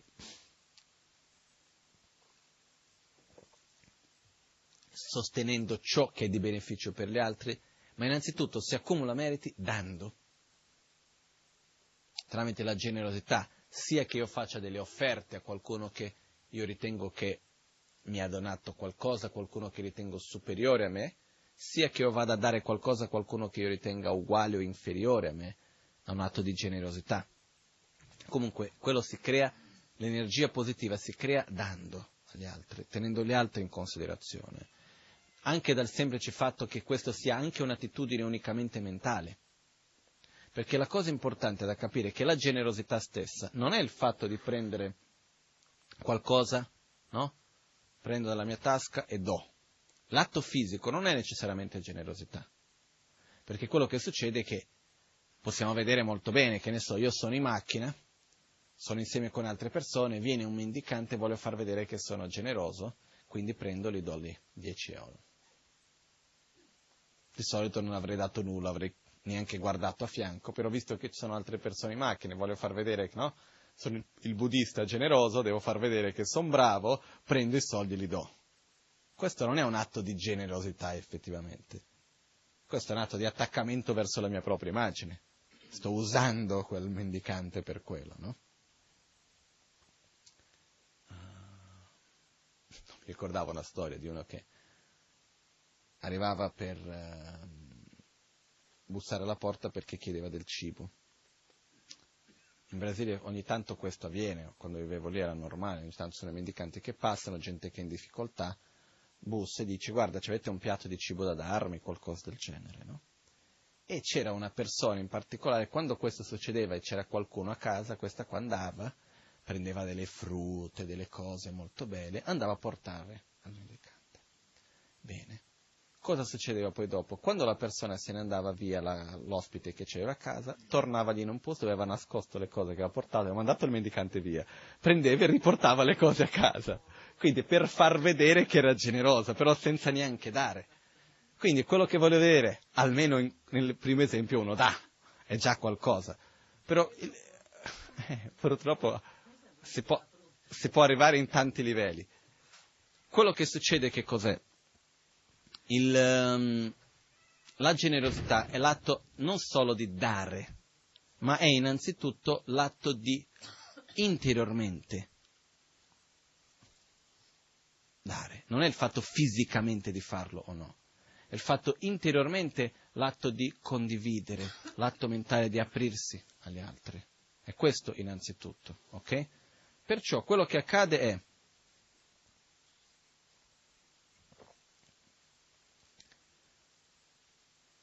anche mentalmente il semplice fatto quando facciamo per esempio l'offerta dello Zog, quando facciamo nelle nostre pratiche, visualizzare che dal mio cuore si emanano raggi di luce che si manifestano ogni essere a secondo degli oggetti che loro desiderano, eccetera, eccetera. È il fatto nel quale io sto allenando la mia propria mente al dare, al condividere con gli altri. Quindi manifestare il mio proprio corpo che si e, mani moltiplica in, dif- in, diverse forme e va ad aiutare ognuno, eccetera, eccetera. Queste cose sono attitudini che noi facciamo interiori, non è che per, per, sviluppare la generosità, per dare, non è che necessariamente dobbiamo dare fisicamente, è chiaro che dare fisicamente ha un suo valore, non è che si toglie quello, però il fatto di anche in visualizzazione dare agli altri è un modo anche questo di generare energia positiva. E senza quello non è possibile l'altro fisico poi dopo. Perciò è molto importante anche questa attitudine di interiormente voler condividere, interiormente voler dare agli altri. Perciò la prima pratica è quella di generare energia positiva. Questa la possiamo fare, uno, facendo qualcosa per essere di beneficio per gli altri, due, ci sono anche le pratiche vere e proprie, sedersi, meditare, ci sono diverse pratiche, per esempio, all'interno della preghiera. All'interno del buddismo la preghiera è vissuta in un modo abbastanza diverso di quello che noi di solito conosciamo per preghiera. Non è il senso di andare lì e chiedere, oh Dio, per favore darmi questo piuttosto che quell'altro. Non è in quel concetto la preghiera. All'interno della preghiera c'è proprio l'aspetto di dare agli altri, l'aspetto di fare offerte agli esseri sacri, di coltivare i diversi aspetti della nostra mente, eccetera, eccetera. Però quello che voglio dire è coltivare questa energia positiva, credo che la gran maggioranza di noi abbiamo già sperimentato se io vado lì e prendo un'oretta della giornata per sedermi, fare la mia pratica di meditazione, eccetera, eccetera, fa una differenza, no? Fa una differenza nella capacità che avrò dopo durante la giornata di sostenere una mente positiva o no.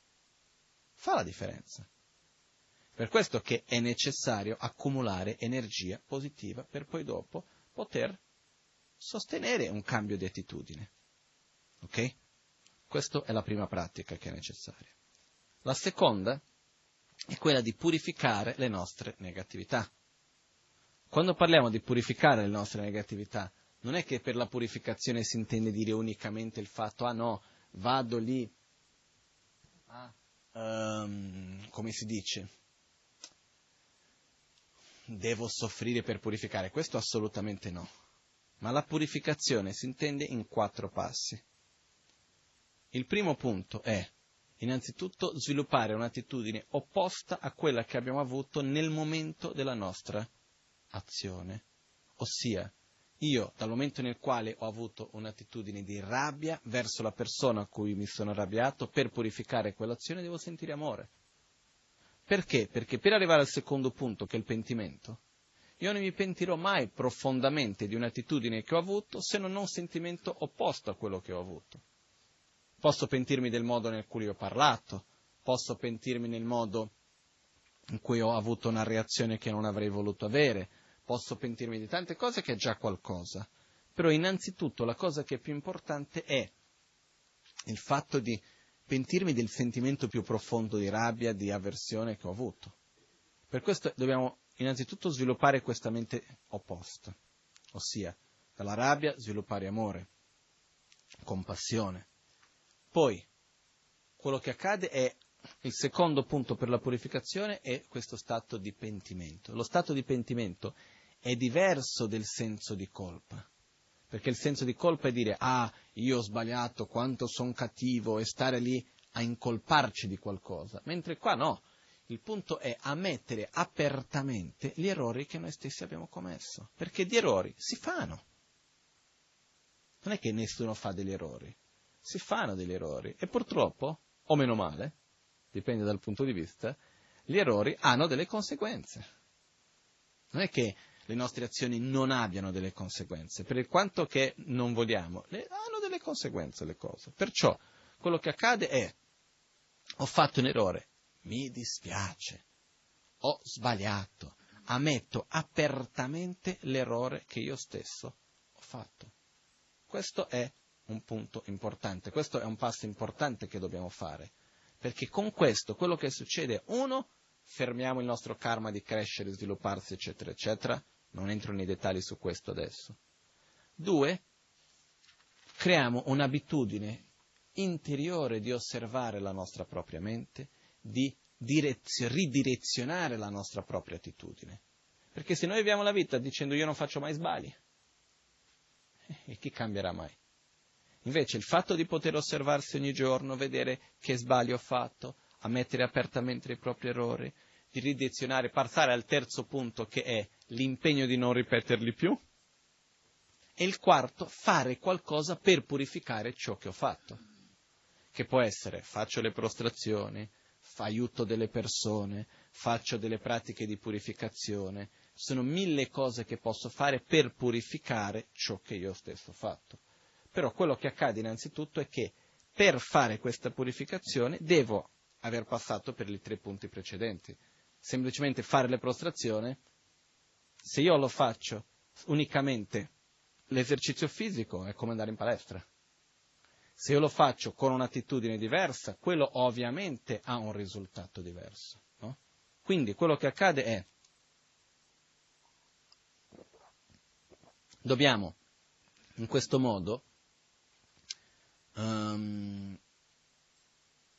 ricordarci ogni giorno, prima di tutto, accumulare virtù, accumulare energia positiva. Secondo pratica, ogni giornata all'inizio della giornata per la giornata di ieri, a metà giornata, durante la giornata o alla fine della giornata, fermarci un attimo e dire che cosa ho fatto, quali sono state le, come si dice, le azioni sbagliate che ho stesso compiuto, quali sono state le attitudini sbagliate che ho avuto, quindi ammetto apertamente i miei propri errori e allo stesso tempo prendo l'impegno di non ripeterle più e faccio qualcosa per purificarle che non vuol dire fare qualcosa per purificare, non vuol dire devo soffrire, devo fare qualcosa di positivo con quell'intenzione di purificare. Ok?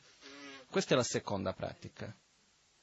Qualcosa di positivo che possiamo fare, per esempio, aiutare qualcuno senza un interesse specifico.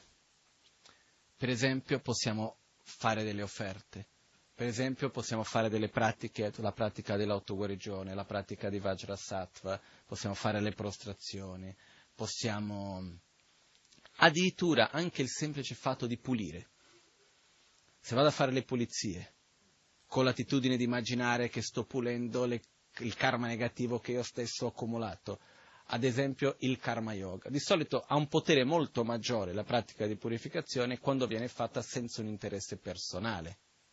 Perciò se io vado a fare direzionato verso gli altri ha un potere molto maggiore, no? per dire se vado solo a pulire casa mia, qualcosa fa di sicuro se faccio con quell'attitudine, però ha un beneficio maggiore se vengo, che ne so, a pulire il gompa con quell'attitudine, quello di sicuro ha un beneficio maggiore, però queste sono alcune delle pratiche che si possono fare, no? per esempio la pratica dell'autoguarigione già in questo senso funziona, però innanzitutto il fatto di avere questa attitudine, perché quello che ha il potere maggiore sono i primi tre punti, non il quarto, ok? Quindi questo, mi scuso che non entro in dettagli su questo punto ora perché se no passiamo tutta la fine della mattinata solo a parlare di questo. Comunque è importante fare queste due pratiche, accumulare energia positiva, purificare le nostre negatività. Terza pratica è una pratica che per noi è un po' più difficile, sia da capire che da fare, però in realtà non è così difficile, che sarebbe quella di sviluppare, qua viene detto, sviluppare gratitudine verso gli altri esseri uh, e fargli delle offerte come gratitudine per ciò che ci hanno fatto. Chi sono questi esseri che fa riferimento? Dice che noi abbiamo, esistono degli esseri che hanno un corpo fisico e degli esseri che non hanno un corpo fisico. Che cosa succede? Quando noi stiamo davanti a chiunque, siamo influenzabili uno all'altro, energeticamente, fisicamente, eccetera, verbalmente, ci influenziamo uno all'altro. Anche quando stiamo davanti a una persona, indipendentemente dal fatto che parliamo o no, ci influenziamo uno all'altro. E ci sono certi esseri che non hanno un corpo fisico, che però ci influenzano la mente. Quindi verso questi esseri, che nella nostra lingua vengono generalizzati come spiriti, ok? Però in tibetano ci sono almeno una ventina di nomi diversi, quello che succede è che cos'è? Non per dire la stessa cosa, per dire tipi diversi di questi esseri, quello che succede è si possono fare delle offerte in modo per alcuni di questi esseri vengono spiegati nel seguente modo. Immagina un essere che la mano sia fatta di fuoco e io voglio venire a farti una carezza, ti faccio del male. Anche se voglio venire a, a, a avvicinarmi, faccio del male. Quindi quello che succede è che sono degli esseri che per la loro natura di come sono sono incompatibili con noi e quindi in questo modo il contatto ci crea delle influenze negative. Perciò quello che succede è ci sono dei metodi per dare a loro ciò che loro hanno bisogno e in questo modo non creare questo tipo di rapporto nel quale noi siamo influenzati negativamente. No? Un aspetto importante che c'è è che si parla che questi esseri eh, il loro modo di comunicare non è tramite le parole, ma è in modo, hanno quello che noi chiameremo chiaroveggenza, ossia la capacità tramite la mente. No? Ci sono tante storie che raccontano questo. Comunque, andando sul punto, quello che succede perciò, quello che dipende non è fisicamente quello che si fa, ma è l'attitudine interiore che abbiamo. La pratica che si fa di solito per questo che si può fare è quella che c'è all'interno della pratica dell'ambiente, che sono i sei mantra e i sei mudra. Om Soba Wabishote Dharmate Benzasidi Hum. Così adesso non entro, ok? Comunque, con questa pratica che c'è all'interno della pratica delle cinque grandi madri dell'ambiente, sono queste pratiche che sarebbero i sei mantra e i sei mudra. Con questa pratica, quello che noi facciamo è con l'intenzione come di pacificare, di offrire ciò che è necessario per, le, per, gli esseri che ci stanno intorno e allo stesso tempo pacificare questi rapporti, possiamo chiamare in questo modo. Okay? Adesso, questa è una delle cose. Anche tradizionalmente, già dall'epoca di Buddha, quello che succedeva è che tutti i monaci, sempre quando mangiavano, eh, a principio dovrebbero sempre lasciare un po' di cibo, poco, non per una cosa di disprezzo al cibo, al contrario, si deve lasciare facendo una forma particolare con cinque punti, che a sua volta c'è una preghiera che si fa particolare dedicata a questi esseri. Perché ci sono alcuni di questi esseri che per il loro karma, per il modo come nascono, hanno una grande fatica di trovare da mangiare e quindi hanno una reazione violenta sulla base di questo. Perché? Perché possono mangiare solo certi tipi di cose. È quello che facciamo anche quando si fa l'offerta dello zog, che alla fine ognuno di noi prende un pezzettino, lo dà indietro, che lo portiamo fuori. È per questi esseri. Quindi in questo stiamo compiendo questa terza parte della pratica, che è creare armonia anche con questi esseri, diciamo, non fisici. Okay? Il quarto punto, invece, nella pratica, è quello di, che è molto simile al terzo, che sarebbe quello di um, affidarci a quello che vengono chiamati protettori del Dharma. Protettori del Dharma sono a sua volta degli esseri che hanno, anche questi non un corpo fisico, però hanno uno stato di coscienza più elevato del nostro. Per dire di solito sono esseri che sono come minimo già con un certo livello di realizzazione, se non già raggiunto l'illuminazione. Quindi cosa succede? Visto che anche sono un po' come gli esseri umani, no?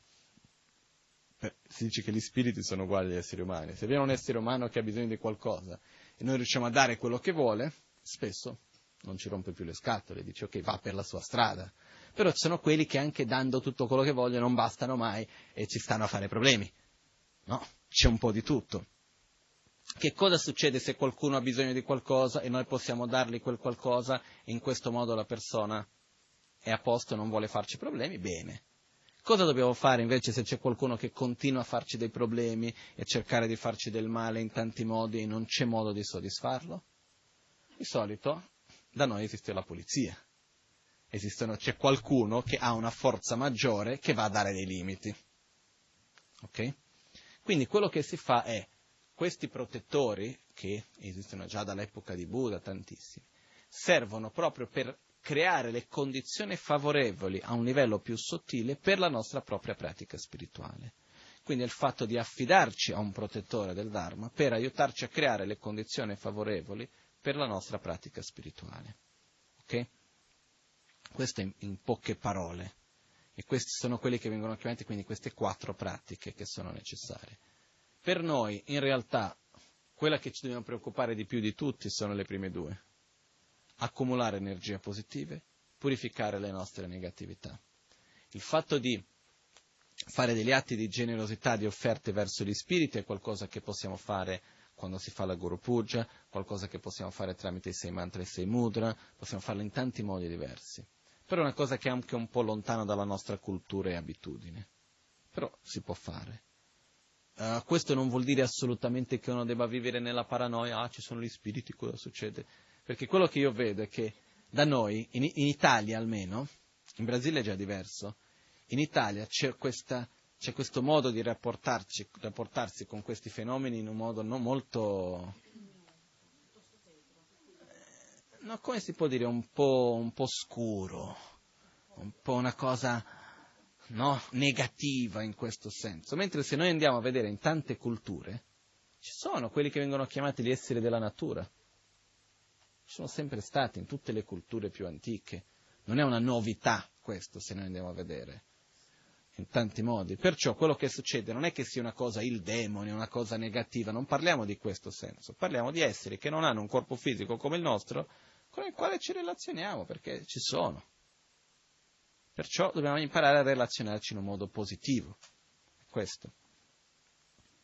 Um, quindi e poi per l'altra parte, quando facciamo le nostre pratiche, di solito la parte del protettore, quello che avviene è un po' così. Quando si prende rifugio con un maestro, quello che accade, il maestro a sua volta di un lignaggio, avendo un protettore, è come se uno venisse anche a dovesse essere protetto da quel protettore automaticamente. Quindi quello che avviene è che uno, diciamo, in questo senso ha già una sua protezione in quel senso. ok?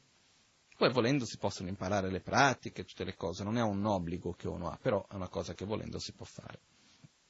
Poi, in questo modo, diciamo, quello che è importante da capire qui è, per trasformare le circostanze avverse, non basta unicamente un'attitudine mentale. Abbiamo anche bisogno di fare qualcosa per poter sostenere questo cambio di attitudine, che principalmente è accumulare energia positiva, tramite la pratica di tutti i giorni, tramite aiutare gli altri, tramite fare delle cose che vanno a generare l'energia positiva e la purificazione. Queste sono le due cose principali che dobbiamo fare. Perché se non andiamo a creare queste circostanze, quello che succede che cos'è? Non avremo le condizioni interne per poter sostenere questo cambio di attitudine, che è una cosa molto importante. Quindi arriverà un punto nel quale intellettualmente capiamo tutto, che dobbiamo cambiare questa attitudine piuttosto che quell'altra, che questa cosa non va bene, eccetera, eccetera. Però sarà molto più forte il nostro impulso emotivo che la nostra conoscenza, la nostra ragione. Per questo che la parte di accumulare virtù e purificare la nostra negatività è così importante, perché se no rimane tutto nella testa e non lo sentiamo poi nel cuore, non riusciamo a realizzare, a portare a compimento quello che abbiamo capito. Ok? Adesso, con questo diciamo concludiamo questo terzo punto, che mm, se noi riusciamo unicamente a mettere in pratica uno dei tre punti che vi ho detti prima, è già tantissimo, già si riesce a fare un cambiamento non di poco nella nostra propria vita. Perché se io riesco già a, come, già a vedere le situazioni avverse che vivo come risultato delle mie proprie azioni, già cambia un bel po'. Se riesco a vedere le situazioni avverse che vivo come uno specchio di quello che c'è dentro di me, un altro passo se riesco a viverli ancora di più come un'opportunità per eliminare il mio proprio egoismo, quindi per dedicare agli altri essi, aprire il mio cuore agli altri e perciò desiderare possa tramite la mia sofferenza purificare la sofferenza degli altri, che cosa succede in quel modo? Faccio un passo ancora in più, riesco veramente a trasformare quelle circostanze avverse. No?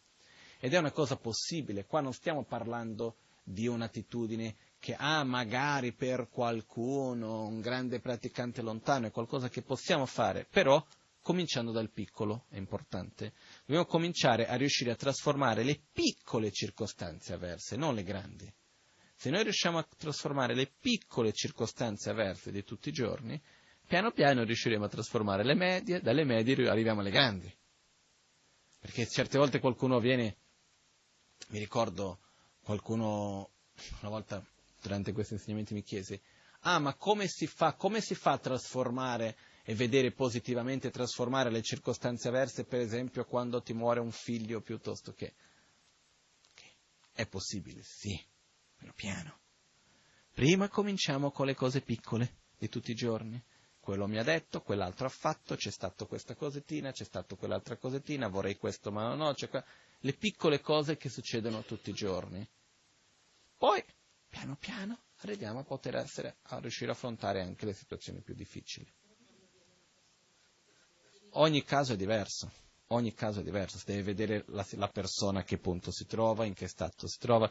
Spesso quello che c'è da fare è unicamente ascoltare e dare amore, punto e basta. No, a me mi hanno già detto una volta che sono andato a parlare all'università della terza età erano tutti molto contenti alla fine. Ci sono stati due signore, avevano sugli 80 anni, qualcosa del genere, che sono venuti e mi hanno detto, come ti permette di essere così arroganti? Io ho chiesto, scusi, cosa ho sbagliato? Mi dispiace, no? Non, non mi sembrava di aver fatto qualcosa. Ho detto, noi siamo messi così male di sofferenza, tu vieni qui con tutta quella tua gioia, con quella tua leggerezza, come se fosse tutto facile, e noi in mezzo a questa nostra sofferenza, no? Io ho detto, guardato, ho detto sì, in parte è vero. Nel senso, quando uno si trova in tanta sofferenza, spesso quello che c'è da fare non è altro che saper accogliere la sofferenza dell'altro, senza dover dirgli cosa deve fare per non soffrire. No? Però qua stiamo parlando di un altro aspetto che è come dobbiamo farlo noi stessi. No? Quindi noi stessi, perché trasformare le circostanze avverse degli altri solo l'altro lo può fare. Fa trasformare le nostre proprie circostanze avverse L'unico modo che possiamo farlo è innanzitutto cominciando dalle piccole. Perché se no quello che succede è anche questo, ah ma questo non è nulla, mica devo trasformare questa cosettina. Invece no, è proprio dalle piccole cose che dobbiamo trasformare. Ok, ultima domanda? No, quello che succede che cos'è? Questo, no. No, quello che succede che cos'è? Questo è un compito di, come ho detto, per quello che ho voluto precisare anche prima creare le circostanze favorevoli, sottili. Non è che vado lì a pregare al protettore voglio vincere la lotto piuttosto che voglio che quella persona sia... Quello no, è una cosa per chiedere che le circostanze favorevoli, perché poi mondo sottile e il mondo grossolano sono collegati, eh? non è che non ci sia nessun collegamento tra di loro. Ovviamente c'è anche quello, però non, non è in quel modo così. Ok? Adesso andiamo al prossimo punto che è anche importante. Poi faremo una piccola pausa fra un po', perché io sono abituato, posso andare avanti per delle ore, però, no? Uh, la pratica integrata uh, in una sola vita. La pratica integrata in una sola vita, aspetta che prendo prima il tibetano, un secondino solo. Um, shiba tse nyamle jilne tempa. Menga nyimbo durdu pa top nga thak, uh, top nga thak tan jarwar cha, tek chen powe dam nga ni, top nga ni cholam che. Ok, questo è un pochettino lungo, però cominciamo adesso. In sintesi, l'essenza dell'istruzione consiste, con, eh, consiste nell'addestrarsi nei cinque poteri. I cinque poteri stessi sono il precetto sul trasferimento della coscienza del grande veicolo. Coltiva questi percorsi di pratica. Che cosa vuol dire questo? Innanzitutto, quando si dice la pratica integrata in una sola vita, è che la nostra pratica non è qualcosa che dobbiamo viverla ogni tanto, per dire quando sono in gompa o quando vado a meditare, no, è qualcosa che devo vivere in ogni momento della mia vita. Non è che esiste un percorso spirituale e il percorso di vita da un'altra parte, o il percorso spirituale e il percorso lavorativo. È una cosa unica, io non posso separare una cosa dall'altra. La mia pratica spirituale si trova nel mio modo di pensare, nel mio modo di agire, nel mio modo di parlare ogni giorno, in ogni situazione nella quale io mi trovi. Perciò dobbiamo portare la pratica a ogni aspetto della nostra vita, non viverla in un modo separato, lontano da questo. Okay?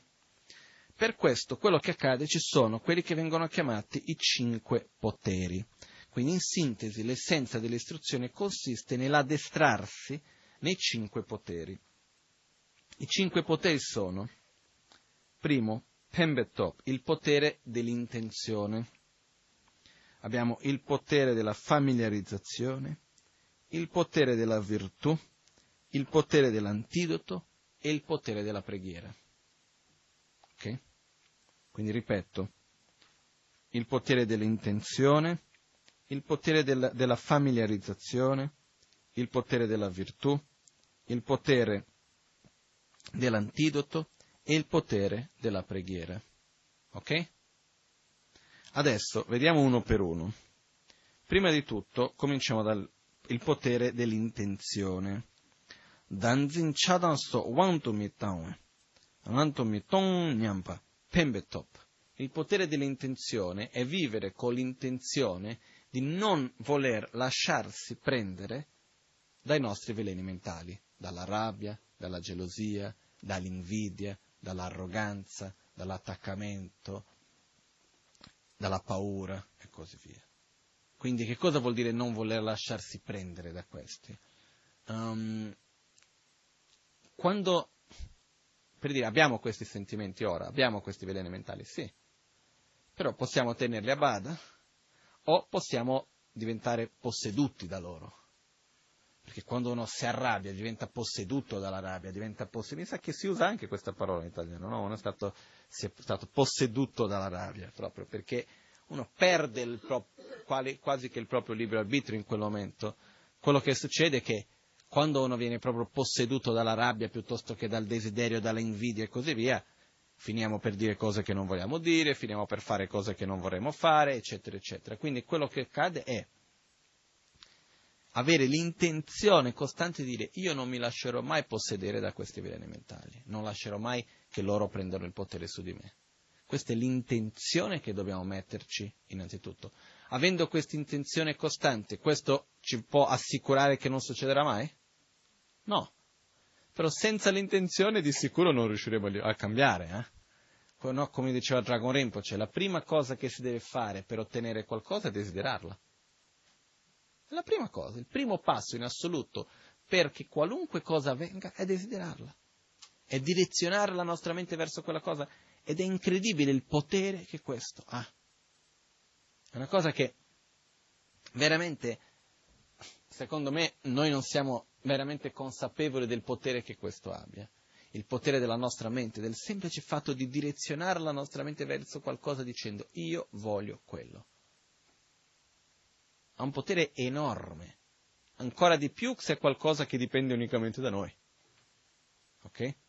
Perciò il potere dell'intenzione, di mai perdere l'intenzione di non voler mai essere preso, mai essere posseduto dalla rabbia, dalla gelosia, dall'invidia, dall'arroganza, dall'attaccamento, dalla paura, dall'avarizia e così via.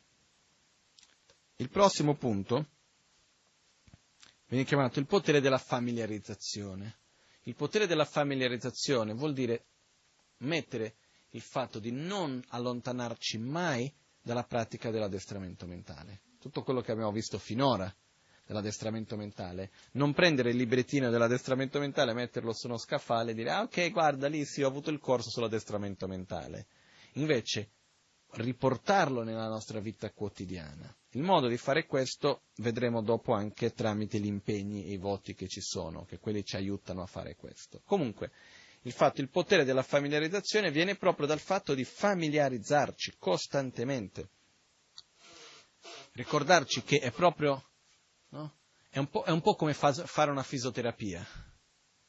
Dopo che uno ha fatto un grosso incidente, no? io mi ricordo, adesso questi giorni sono stato in Brasile, c'è un mio cugino che ha avuto, ha avuto un brutto incidente, ha avuto una sorta di, come si dice, non proprio un ictus, ma una, un trauma cranico, è stato in coma per tanti giorni, adesso piano piano si sta riprendendo, no? E lo vedi lì, sono stato un po' di volte in ospedale, lo vede che fa fare la fisioterapia, che deve rimparare a fare i movimenti, e la, una gamba non si muove bene, e l'altra di qua, eccetera, eccetera, riprendere a parlare, piano piano, no? Adesso proprio ai primi passi. Quindi che cosa succede? È un processo facile questo? No. Ci vuole del tempo? Sì. Ogni piccolo passo è importante? Sì. Perciò è quello. La fisioterapia fa male? Uno che, che ne so, se ha avuto un problema alla gamba piuttosto che, che fa tanto male, no? Quindi che cosa succede? Però è importante, è una cosa costante che dobbiamo fare. L'addestramento mentale sarebbe la fisioterapia della mente, eh?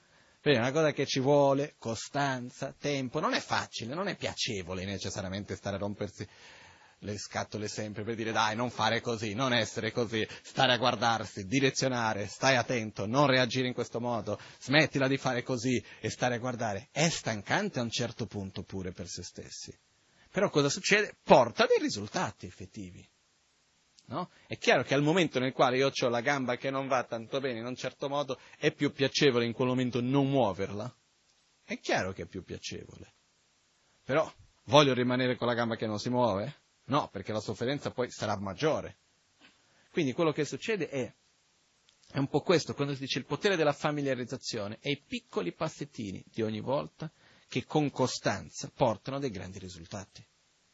Quindi anche nel nostro addestramento della nostra mente, la direzione che diamo alla nostra mente, sono i piccoli passettini di tutti i giorni che ci portano a dei grandi risultati. Ok? Quindi questa, avere questa costanza, il potere della familiarizzazione. Il prossimo viene chiamato quindi il potere dell'antidoto. Il potere dell'antidoto vuol dire costantemente ricordarci, osservare i risultati negativi del nostro egoismo. Ricordare, osservare i risultati negativi del nostro egoismo. Quindi dell'egoismo e dei suoi derivati, della rabbia, della gelosia, dell'invidia, dell'arroganza, dell'avarizia, eccetera, eccetera. Quindi osservare è simile al primo. La differenza qual è? Il primo che è il potere dell'intenzione è quello nel quale io dico io non voglio lasciarmi prendere da questi veleni mentali. Il potere della, del, dell'antidoto è quello nel quale io vado a ricordarmi il perché, vado a ricordarmi l'atto negativo, guarda il quanto che la rabbia mi fa male, guarda il quanto che l'avarizia mi fa male, guarda il quanto che l'egoismo mi fa male. Osservare questo, adesso senza entrare nei de- dettagli del perché, del come ognuno di questi ci faccia male, però entrare nei, de- noi stessi entrare nei dettagli e andare a osservare questo, ricordarci di questo aspetto. È un po' come, per dire, uno che vuole smettere di fumare o di bere l'alcol o fare qualunque cosa, mangiare la cioccolata, che ne so io. quello che succede, uno dice, prima di tutto il potere dell'intenzione qual è? Non voglio più mangiare la cioccolata. In questo caso il potere del, dell'antidoto è quando mangio la cioccolata mi fa male per questo, quello, quello, quell'altro, poi ho dolore di qua, poi ho dolore di là. Vado a vedere il lato negativo della cosa. Quello viene chiamato il potere dell'antidoto. Perché se no quello che succede è che se io semplicemente dico non devo più arrabbiarmi, però dopo di un po' mi dimentico di vedere la ragione del perché, prima o poi non lo faccio più. Prima o poi a me stesso mi va a sembrare una regola che qualcuno mi ha imposto. Invece non è quello. Quindi questo è il potere dell'antidoto. E poi abbiamo per ultimo il potere della preghiera. Getsanam semke minyamshim. Pelwe gurwe mölam gitop. Che cosa c'è una differenza tra una preghiera e una dedica? Sono molto simili, però leggermente diverse. La preghiera è quando noi desideriamo qualcosa di positivo che avvenga. La dedica è quando noi prendiamo qualcosa che abbiamo. No, no, preghiera e. Aspetta, ho detto quello della virtù? No, ho saltato, scusate. Quindi abbiamo il primo il potere della, dell'intenzione, il secondo il potere della familiarizzazione, ho saltato il terzo che è il potere, il potere della virtù. Il potere della virtù è accumulare virtù, accumulare energia positiva. Quindi io devo avere l'intenzione di non lasciarmi prendere dai veleni mentali, avere la familiarizzazione nella pratica di osservare la mia mente e direzionare la mia mente in un modo positivo. Fare il potere della virtù che è costantemente, che vuol dire ogni giorno, non una cosa che io faccio ogni tanto, fare qualcosa appositamente per generare un'energia positiva. Questo è una cosa che è importante. Adesso mi ha fatto ricordare una cosa, è un esempio all'opposto, mi ricordo c'era un, un aneddoto raccontato nel libro di grammatica portoghese quando ero bambino. E raccontava di questa signora che lei aveva l'impegno di, invece di fare ogni giorno una piccola azione positiva, lei diceva ogni giorno fare una piccola azione negativa, no? Aveva questa sua cosa. Quindi cercava delle piccole, piccole cosettine, non così, no? E mi ricordo che questo giorno lei era una che per esempio aiutava tanto gli animali, faceva tante cose buone, però quel giorno era preoccupata che era arrivata a fine giornata e non aveva ancora trovato qualcosa di negativo da fare. Quindi cosa che faceva era il fatto quel giorno per esempio ha scelto di dare in ritardo il latte ai gattini, di lasciarli lì ad aspettare appositamente. Quello che voglio dire è, nello stesso modo che uno, quello che mi ricordo, questo quello che mi fa pensare è, possiamo fare il contrario cercare di fare qualcosa di positivo, mettere uno sforzo in più, non cadere nella difficoltà che... Perché ho fatto questo esempio? Perché noi di solito cadiamo nel, nelle abitudini quotidiane e basta. Invece di fare qualcosa di diverso, fare qualcosa che non fa parte del solito... Poi se riesco a fare le cose positive sempre nelle abitudini quotidiane, meglio ancora però fare qualcosa che richieda un certo sforzo, che vado a fare qualcosa di positivo, vado ad aiutare quella persona che di solito non andrei, vado a sorridere in un modo particolare, vado a fare una pratica in più, vado a fare qualcosa di positivo che richieda un certo sforzo, anche piccolo in quel momento. Però quotidianamente fare qualcosa per generare energia positiva a noi stessi. Che sia l'esempio che abbiamo fatto prima, la pratica spirituale. Questo lo abbiamo visto tutti. Se noi al mattino ci mettiamo lì un'oretta a meditare, a fare le preghiere, eccetera, eccetera, a fare la recitazione, ci sentiamo meglio poi dopo, sì. Abbiamo un'energia migliore, abbiamo un modo migliore per reagire relazionarci con le persone? Assolutamente sì. Perciò questo è un esempio, ma non solo questo, cercare di fare delle cose positive ogni giorno, prendere questo in considerazione, non perché devo essere il bravo ragazzo, ma perché io ho bisogno per me stesso e per poter sostenere anche per aiutare gli altri, generare dell'energia positiva per me. Anche per dare più significato a questa vita, no? Non vivere la vita solo per sopravvivere, ma fare qualcosa che sia di beneficio per gli altri, sia quelli che stanno più vicini a me, sia quelli che stanno più lontano. Ok? Quindi questo sarebbe il potere della virtù. Poi abbiamo il potere dell'antidoto che abbiamo già visto, quindi riconoscere i difetti, i lati negativi dell'egoismo e così via. E poi per ultimo il potere della preghiera. Il potere della la preghiera vuol dire la definizione di preghiera viene fatta nel quale desiderare qualcosa di positivo. Possa eh, io non essere mai separato dalla mente della bodhicitta, no? Uh, come noi diciamo per esempio, uh, possa la mente pacifica che non è ancora nata sorgere e crescere, possa quella che è già nata non degenerare e crescere sempre più. Ci sono tante forme di preghiere che si fanno che quando noi desideriamo qualcosa di positivo e direzionare la nostra mente verso qualcosa di positivo che avvenga. Ok? Quindi non è necessariamente il fatto di chiedere a qualcuno, ma il fatto di direzionare la nostra mente verso quel fatto positivo, verso quell'avvenimento positivo, quello che noi vogliamo che si realizzi. Una dedica invece è quando noi prendiamo un'energia positiva che noi stessi abbiamo creato, ossia il fatto che io abbia aiutato qualcuno, abbia fatto una pratica di meditazione, qualunque cosa sia essa, e vado a dire possa tramite questa energia particolare che ho creato, possa questo essere una causa perché quello avvenga. Quindi vado a dedicare quello che ho avuto. Quando parliamo qua del potere della preghiera,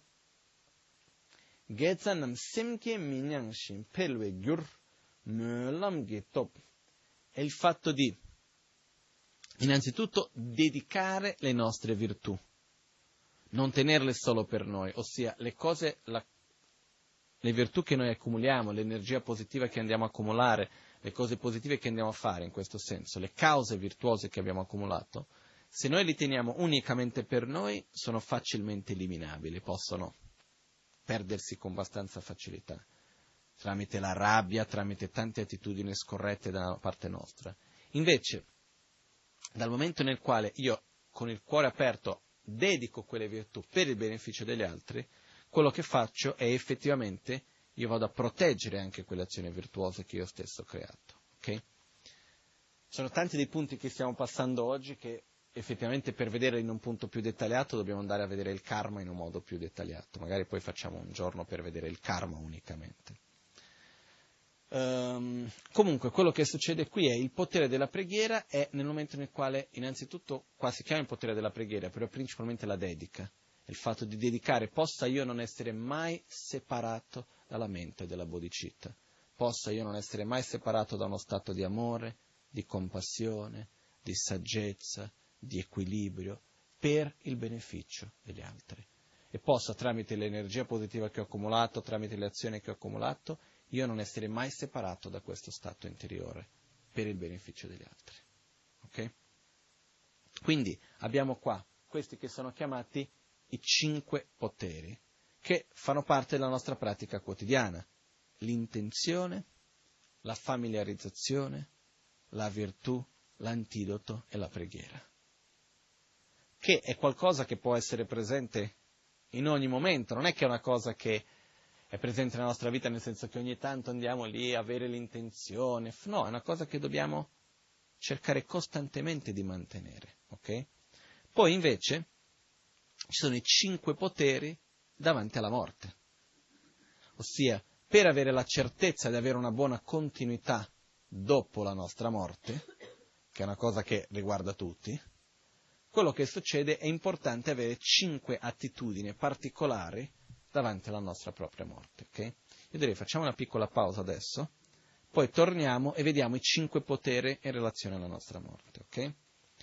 Jetsun lame kutse rapten chi namkar chinle chochur gepa da losan tempe drume sasum gi Drove munse tato ne gyurchi, nimo dele tsendele, nime kunyan delekshin, ninsen takto delekpe, kuncho sumgi jingilo, kuncho sumgi ngodrutso, kuncho sumgi trashisho.